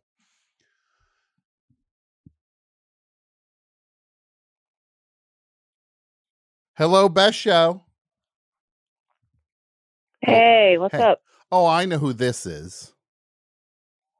First of all, can somebody put Yeah? the air conditioning on in the room? It's uh I think this grimace shake is e- e- e- consuming me from the inside. Um, this is, if I'm correct, yeah. Uh-huh. filmmaker Mary Bronstein. Is that correct? Is it Mary Bronstein? Yeah, you got it. Mary Yeah, totally. Bronstein, the better half. Breinstein. The what? you said Breinstein. I said Bronstein. Mary Bronstein, you are the better half of the Bronstein Talent Collective. the other half being Okay. Ronnie Bronstein, who we all know from his movie Frownland that he directed and wrote, and the movies he co writes, such as, oh, I don't know, Uncut Gems and Good Time. The heroin one. Daddy long Yeah. legs. I like that it's a creative collective and not a marriage. No, it's a creative collective. It's a creative Yeah, part. It's like pretty much. American zoetrope over there. Now, yeah, Mary, it's wild. but I yeah. mean this. It's only one, Okay. only one, only one Bronstein can rise to the top of the pyramid, and it ain't Ronnie. it's Mary. No, come on. Now, Mary, Yeah. you made a movie back in what 2008, Uh-huh. Oh my God. Yeah, 2008. and it's Yeah. called Yeast. Yeah. And now this movie, I saw this movie in a theater. Uh, what was that? Six months ago? When were we doing that? Oh yeah, you came. Um, you came to the screening. I think it was not. It was less than that. I think it was March. Okay, a mere four months ago. Three months ago. Wow. Okay. Oh my God. I thought it was six months ago. I don't know what's going on with me. But I just you must have had a long three months. It's a long life, Mary. It's been a long life. Yeah. And it's winding yeah, down. I know. It's winding down. But it feels longer. It's, Yes. it's shorter, but it feels longer. Do you know where my uh final services will be aired? What? Pluto? Pluto, yes, Pluto TV. You knew exactly that Pluto, there's going to be a whole channel, the Tom Scharpling Death channel, With all different programming. with all different programming. Yes, shockingly more than you thought there was going to be. Um, It'll be like the sad, sad home movies of you, like with sad music. And then there'll be yeah. the um, recreation of you dying. Yes, like a- um, a dramatization. and then they will show an episode of The Surreal Life right. because they just have that Honor laying around over at Pluto, and then they'll end with the the foot the channel something taken from the channel of the train just going down a down a track that's meant to like lull you into a hypnotic state. Amazing. I love this for you. I'm gonna I'm gonna make it happen. I'll be in charge of that. Well, thank you. Right now, though, what you are in charge of is the movie you made in 2008, Yeast, which I just want to say this movie. Yes. Who's the star of this movie? It's you, of course. You're uh, you are a, a hyphenate, as we call people of your talent these days. You wrote it, you directed it, and you star in it. Right. and you're in the movie with Greta Gerwig is in it also, and Yeah. you are you this movie. This is it's one of the most real things I've ever seen. Oh my God, really? Oh my god, it is just like One of the, the most real pretend things that you ever saw. That's It is- amazing. Oh no, but it is. It's because it's really you captured what it's like to be young and just beyond frustrated with everything. Yeah. That you don't know what to do. Yeah. You just want to maybe even punch somebody. Yes.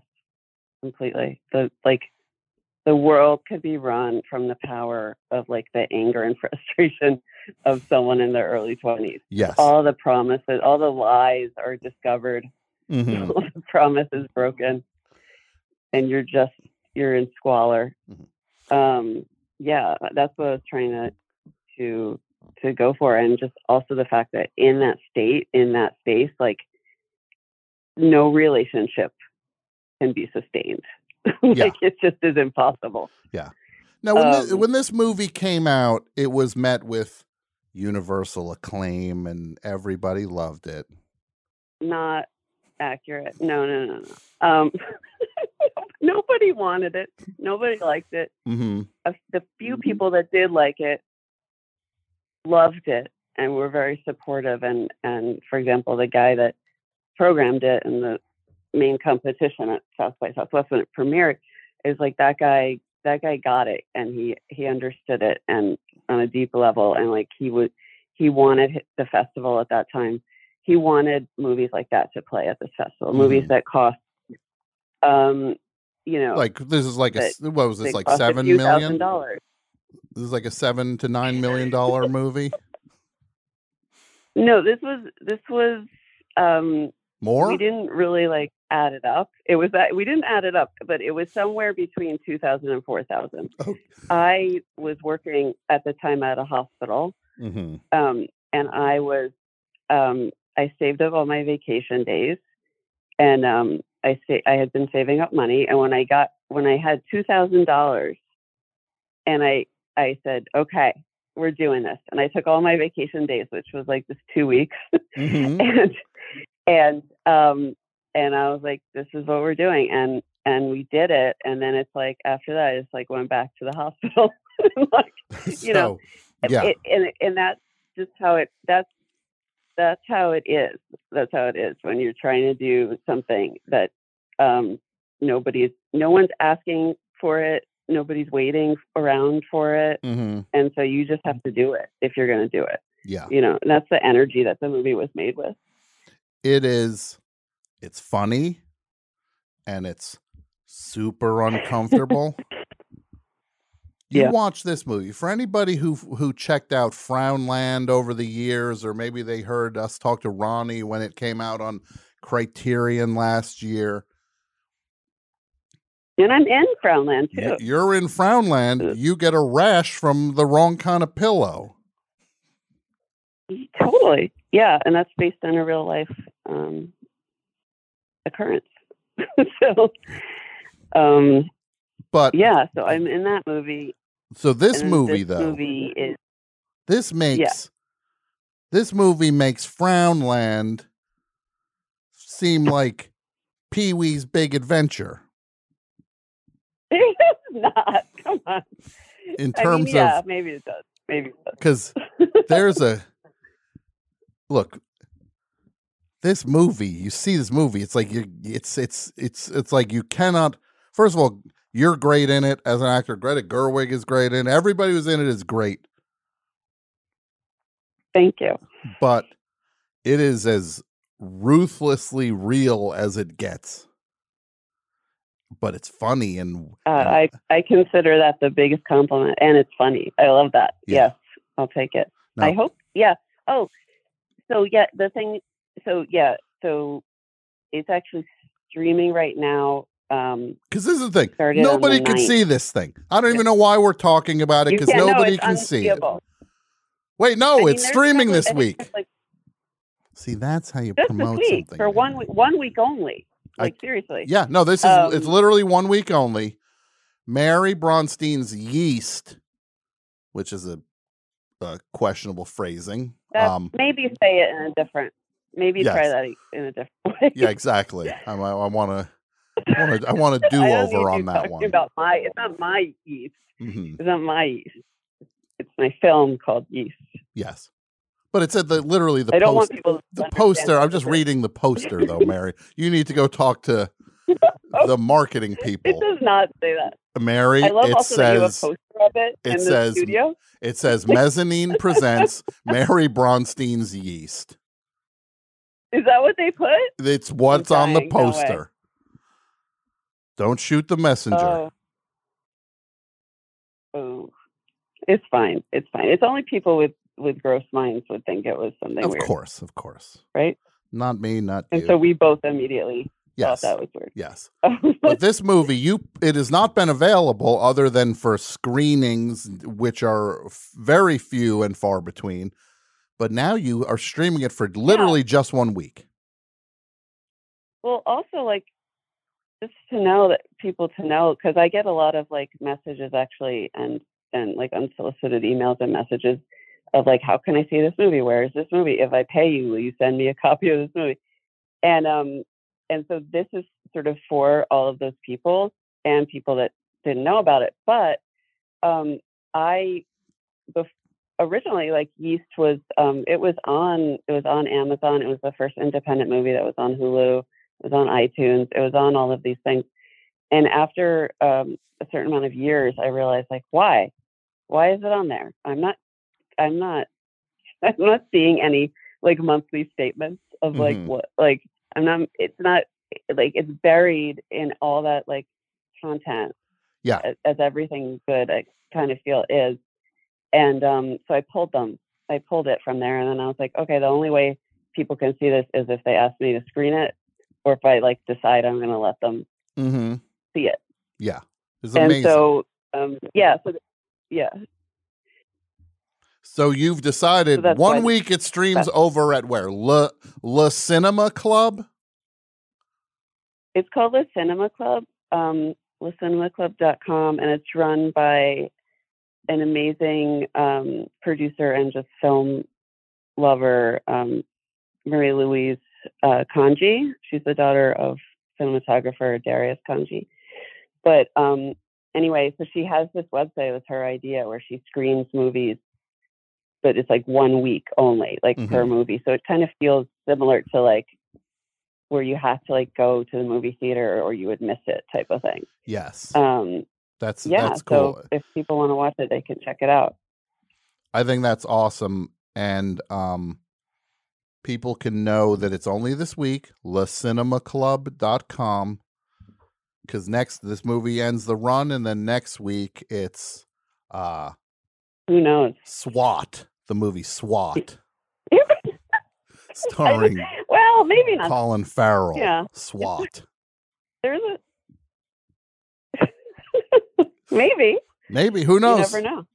But I, I seriously, Mary, I just want to say people got to check Yeast out. It is bonkers and it's a missing piece of independent cinema from an era that kind of gets lost in the shuffle uh, uh, sometimes. So people need to see it because it's that, it's kind of, it's like the post 90s like that version of indie into the Yeah. current thing there's like this weird video era that a lot of that stuff is just not being presented well at least with, especially with any care or uh or presentation and this is this is being Right. presented so you have a week to watch it so go watch it how much is it with 300 bucks Uh, what are we talking It's free. free oh, and if oh. it's free, you know it's good. if it's free, you know it's good. That should be on the poster, on your own poster as a as a review, a quote. Wait, it's like people are like, wait, who wrote this quote? Mary Bronze. Wait, she directed the thing.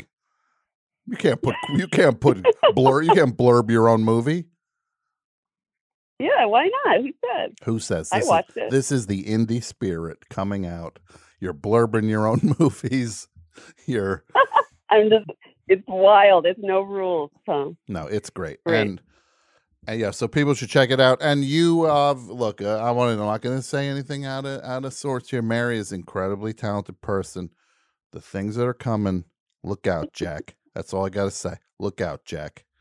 There's stuff coming. Like a, a whole lot bottled bottled into this last 15 years. people are going gonna to come out. people are going to say, "Frownland, who?" I don't know why I'm turning this into a They might already battle. be saying that. Why Like, am I turning it into you versus Ronnie? Yeah, we're married. It's what I Although, do, if you look, if you Google my name, hmm Google my name right now, it'll say Okay. um, Ronald Bronstein's ex-wife. Oh no, See that? Did you see that? I'm doing so it right now. that's been on there for years. I Yes, can't there get it it removed, Uh huh. and 100% I know that somebody did that. That like that that doesn't like me. I 100%. So I know I don't I don't know who it was, but like good job, good prank. But like literally when that first appeared, my mother called me and was like, "Did you not tell me something?" Uh huh. Um, That's so that's- terrible. so that's how. Yeah. I don't right? like it. I don't like it, Mary Bronstein. Um, but what I do like is Le Cinema Club screening Yeast until June 15th. Thank you. That's a segue. Awesome. Um, now, Mary, I don't want to be You're rude. sliding into home. No, you're sliding into home. We're sliding You into home. I feel like I'm. I really want to have more of this grimace shake, and I feel sick. Do you know that feeling? I, When you're terrible. like, when you're It's like, terrible. this is so bad. I kind of want you got to do it. it. though. You know that you're gonna have more. That's the thing. You're probably That's the right. thing. Well, Mary, But I'll let you get to it. You got to close the shop. You uh, up. got to wrap it You- up The here. lights are turning off. Though They do shut the lights off on me. All right. Yes. Well, thank you for checking in, Mary, and we will talk to you very soon. Thanks, Tom. Okay, of course. Okay, bye. Bye. That's Mary Bronstein. Let's take two quick calls and we'll say goodbye.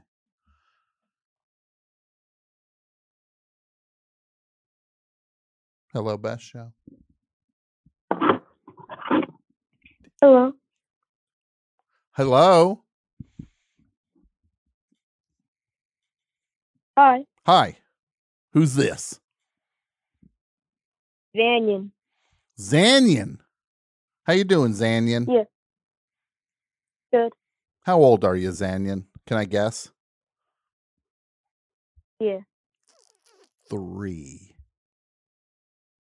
I'm nine. You're nine. You're three times older than three. Because did you know that three times three is nine? Did you know that, Zanyan? Yeah. Yeah. What's the highest number, Zanyan? What? What, do you know numbers? Do you like counting? No, not really. Eh, me neither. It's the greatest answer I ever got. Yeah, I don't like it either. Math. I'm gonna just give you a little advice, Zanyan. You don't need math. You got fingers, you got a calculator, piece of paper, a phone. Math takes care of itself. And when you fail a Yeah. test, you tell the teacher to call this show on a Tuesday. No, don't try as hard as you can on a test, Zanyan. What can I do for you tonight, my friend?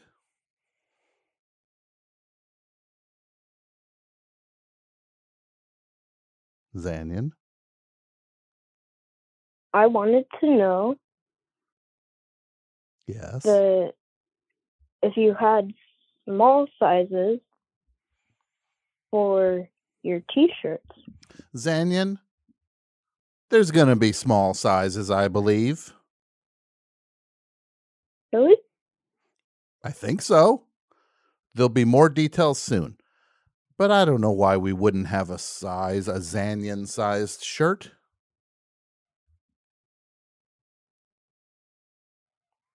Unless you're like four inches tall, then we might not have one that fits. You're not like uh, Lilliputian. It's not like Gulliver's Travels, is it? You ever see that movie, Jack Black, Gulliver's Travels? No. Great movie. Um, what's your favorite movie, Zanyan? Hmm. John Wick Four. What is it? No. Uh, That, that was a trick question because I was going to report your parents if they if you said, "Yeah, I saw John Wick Four three times." What's your favorite movie? Let me see if I can guess.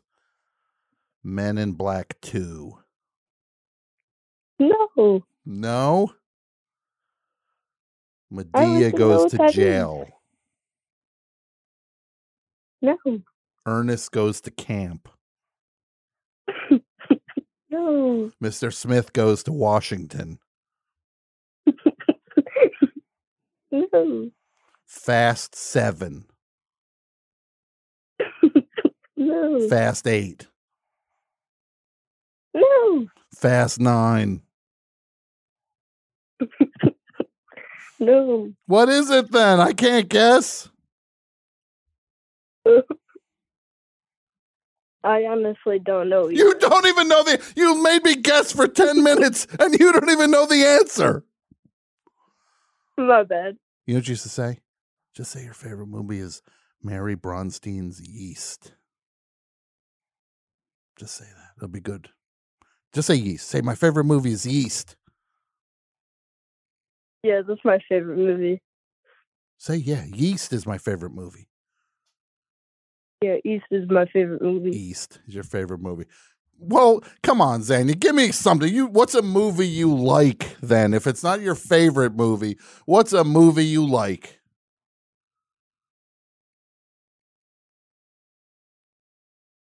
I like this one movie. It is called Flamin' Hot. Wait, what is it called? It's called Flamin' Hot. What movie? I don't know that. I don't know what you're. Hold on. Say it slowly. What's the first word? Flamin'. Flamin'. Oh, you like the movie about Cheetos? That came out like yesterday. That's Yeah. Zanyan. I just got to say, and don't take this the wrong way. It's the weirdest thing I've ever heard in my life. Your favorite movie is a movie that just came out yesterday. Zanyan. Flamin' Hot's your favorite movie? I don't even know if it's even out yet. It might not have even come out yesterday. It might come out Friday. Were you just looking at a poster on the wall?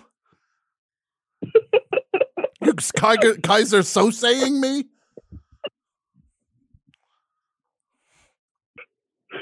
Flamin' hot. Come on. It just came out. I don't know. I really liked don't- it. You really? I look. I believe you liked it. When did you see it? Earlier today. No. When did I you? s- like When? like- Three days ago. Saturday. Saturday or something. Saturday. I don't It's know. Tuesday. Oh my goodness. I'm going to say this, Zanyan. In the history of callers on this show, and I've been doing this show a long time, Zanyan, this is the best call that has ever happened on this show. You have Really? def- you have defeated me. You have broken me. I don't know what to do with myself. I think I'm going to go back to McDonald's and order more grimace shakes now because nothing makes sense to me anymore. I really want to try that. You don't, Thanyan. Do you like flaming hot Cheetos? Yeah. Well, would you eat one if somebody rolled it in like peat moss, for example? Would you? No. Well, that's what this shake No. tastes like.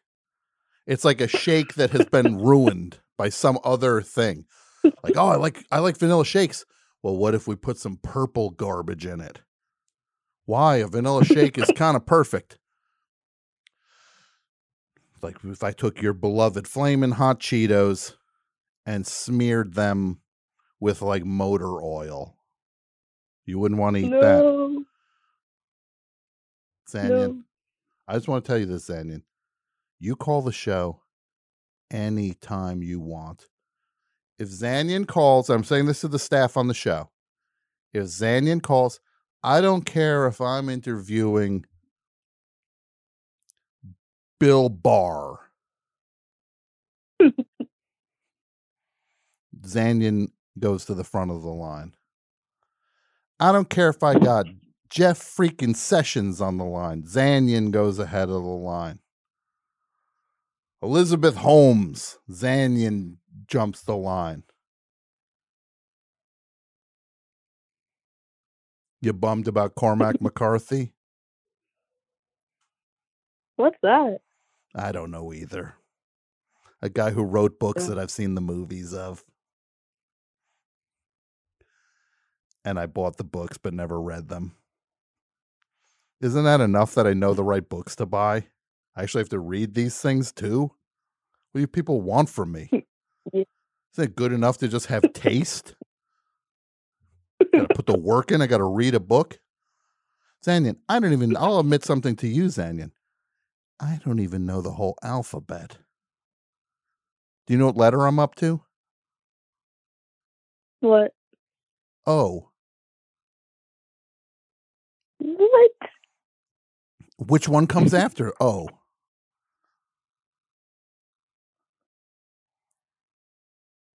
See, you don't know either.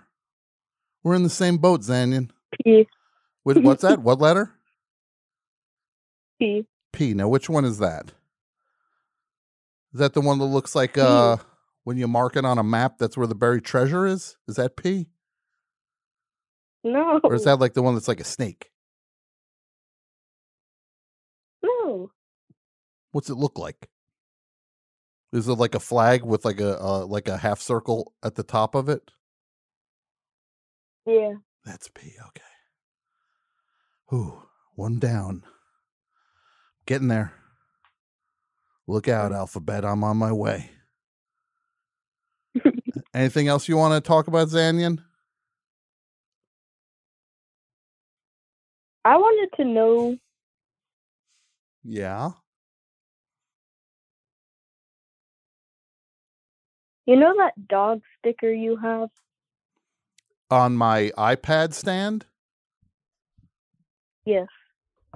Are you looking at it now on the screen? Yes, I am. This one? Yeah. That's my dog. That's Barbarella. Oh. Is there any way I can get it? My dog? No, you can't get my dog. No. Look, look, look. Maybe we can make a deal. Forty dollars, and you can get my No, dog. I want- But you have to pay shipping also. Media mail. they used to call it book rate, but they don't anymore because people ship more things than books. Like you could send a. Uh, no, I'm not selling you my dog. That's a sticker I, I had made just uh, of my dog. Um, she doesn't have any front paws, Zanyan, Oh. but she's so cute, and she gets around. She does all right. She's got uh, she's you know she gets around. We got wheels for her. We do that sometimes. Otherwise, she uses the longer one, like a little bit of a cane, and we have blankets and pillows everywhere, so it's nice and soft for her. It's a great dog.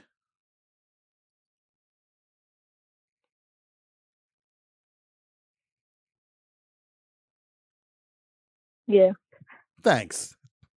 Three minutes and you went, yeah. I like that. You take your time, Zanyan. So you're nine. So what that does that mean? You're in third grade, second grade? Where are you? I'm going into fourth grade. Fourth grade. Okay. You excited for the summer? You have any summer plans, Zanyan?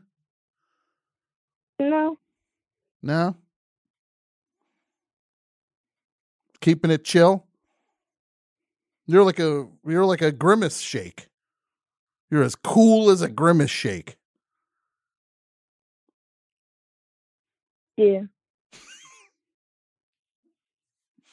Well, Zanyan, it pains me to say that I have to go because, again, this is the best call that's ever happened on this show.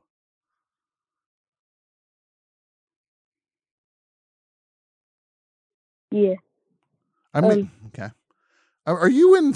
Are you you like on the space shuttle or something? That's like it's a delay for you to hear the answer. Like the answer's coming back thirty seconds late. No. No, okay, just making sure. All right, Zanyan, you have a great Mm. night.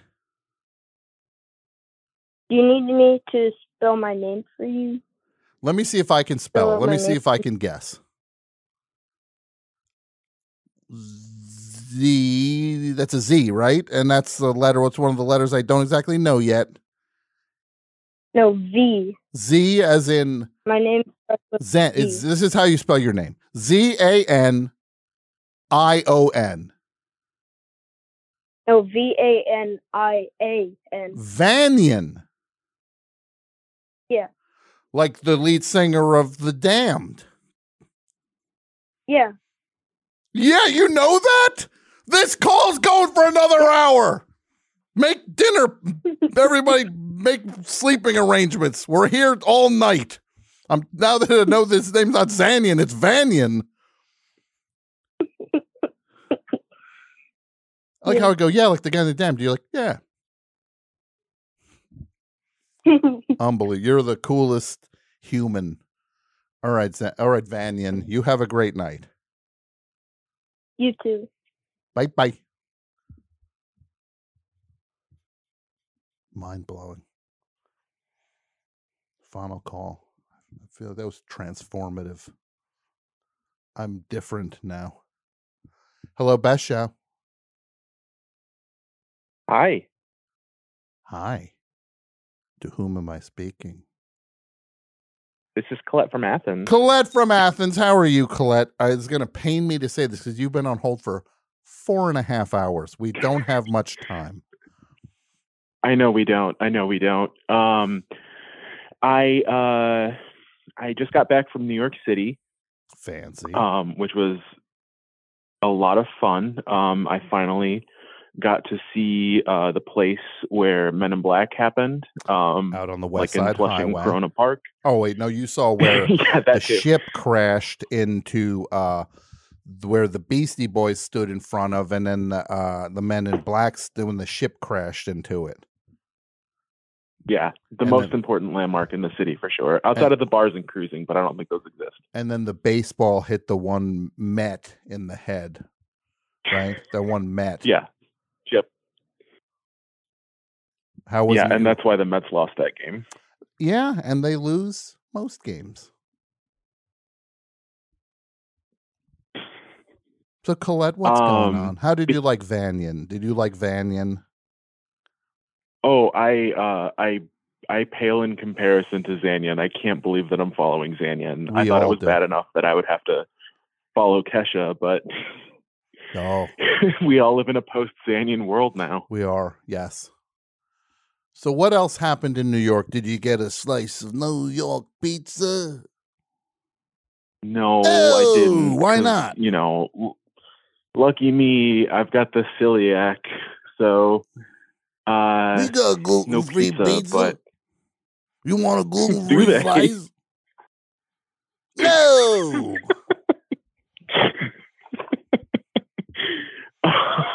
um, I don't know if I would want a, gluten free slice in New York City, though. Um, I did, Ooh, that's however, shots fired. New York. have. I know it's. I, Did you I show really up for gluten-free when New York looked? though. Were you there when New York looked like Mars? Oh, I was at a Tanlines concert on the roof of a building in New York City while the smoke started pouring down from Canada. Yeah. Mhm. It's like the weirdest so version of Get Back. As a consequence. Right? They're on yeah. the roof. Georgia was a man. And suddenly purple and orange smoke starts rolling through. I said, all purple, because I'm staring at this stupid shake. And there's balloons on the floor. Sure smoke is purple. It's great to know this is what we're purple. using. The bu- we're using the budget for the show on purple candles for a that no one has this birthday.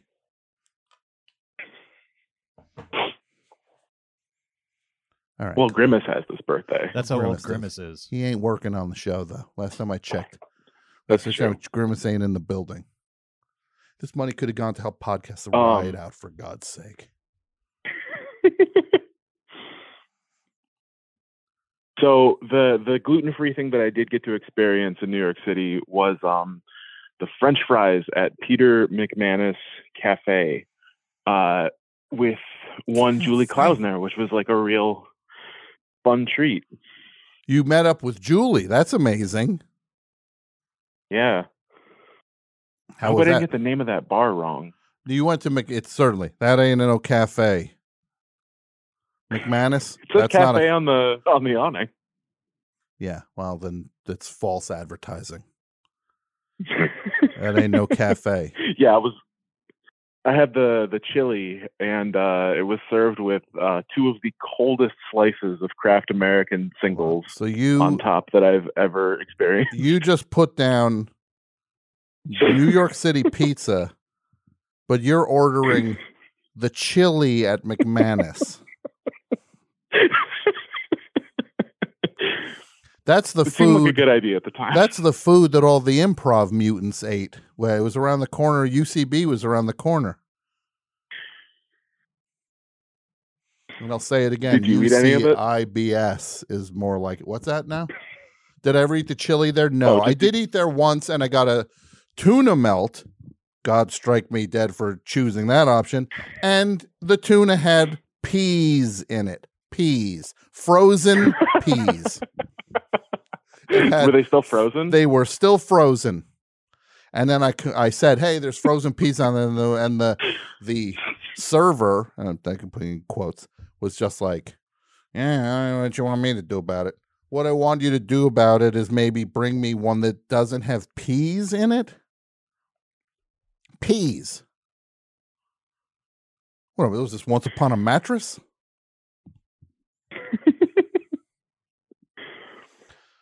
So did you what so Yeah. did you and I didn't realize Julie took you to McManus. I did not realize that Julie hated you, Colette. No, I'm kidding. joking. I'm kidding. That's a joke. Julie loves you. I love Julie. Everybody it's a it's a Jerry Lewis telethon up in here. Everybody loves each other. The only thing I don't love I is this grimace shit that I'm about to have more of. It can't go to waste. You've got three more shakes to get through after that one. Oh boy. Um New York City, scale of one to ten. I give it an eight. An eight. An eight. Solid eight. Waco, Texas, scale of one to ten. Give it a three. A three. Los Angeles, California, scale of one to ten. Five. A five. Oh, goodbye. You're out of here. A five. How dare you? When's the last time you were It in was Los a one Angeles? before you were there, Tom. Mm, see that it was a well. That's ver- that's very sweet of you to say. When's the last time you were in Los Angeles? Because Colette, now I feel like I need to one up Julie, my co-host on Double Threat, with a visit from Colette to Los Angeles. When are you The last here? time I have, I I haven't been to LA since um maybe like 2017. So I, I'm due for a visit for sure. Well, get out here and I'll show Um, you a good time. Please, please, please do. Um, not that believe. sounds You're going to be happier than like Vanian was when he saw least a Flamin' Hot. Colette, I have to go because the staff is staring at me All through right, the Tom. window. They're not happy. This is uh this is it for me. So Oh, I literally was it for you. I did not mean to hang up on you. That was kind of the perfect ending. This is it for me. Click. Did not mean it that way. Everybody, best show. We'll be back next week. Chris Fleming. Check out 108.9 The Hawk has a Patreon. Go check that out. Uh, Egg Foo What? Kesha's got her album Gag Order out. All sorts of stuff next week. Don't miss it. Now, let's listen on the way out. We mentioned him at the beginning of the show, Mike Krol. The Best Show is produced in partnership with the Forever Dog Podcast Network. The show is hosted by Tom Scharpling and features Jon Wurster, Michael Lisk, Jason Gore, and Pat Byrne. The show is produced and written by Jason Gore, Pat Byrne, Michael Lisk, Brett Davis, Jon Wurster, and Tom Scharpling. The Best Show is executive produced by Tom Scharpling, Brett Boehm, Joe Cilio, and Alex Ramsey. Co-executive produced by Jason Gore and Pat Burns. Segment producer Michael Lisk. The show is engineered and mastered by Andrew Gleason and Wesley Knapp.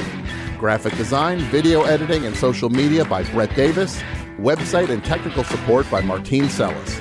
And the show is recorded at Forever Dog Studios in Los Angeles. Support the best show on Patreon over at patreon.com slash the best show and follow us on YouTube, Twitter, Instagram, and TikTok at Best Show for Life. That's Best Show number four life. Thanks for listening, and we'll see you next week.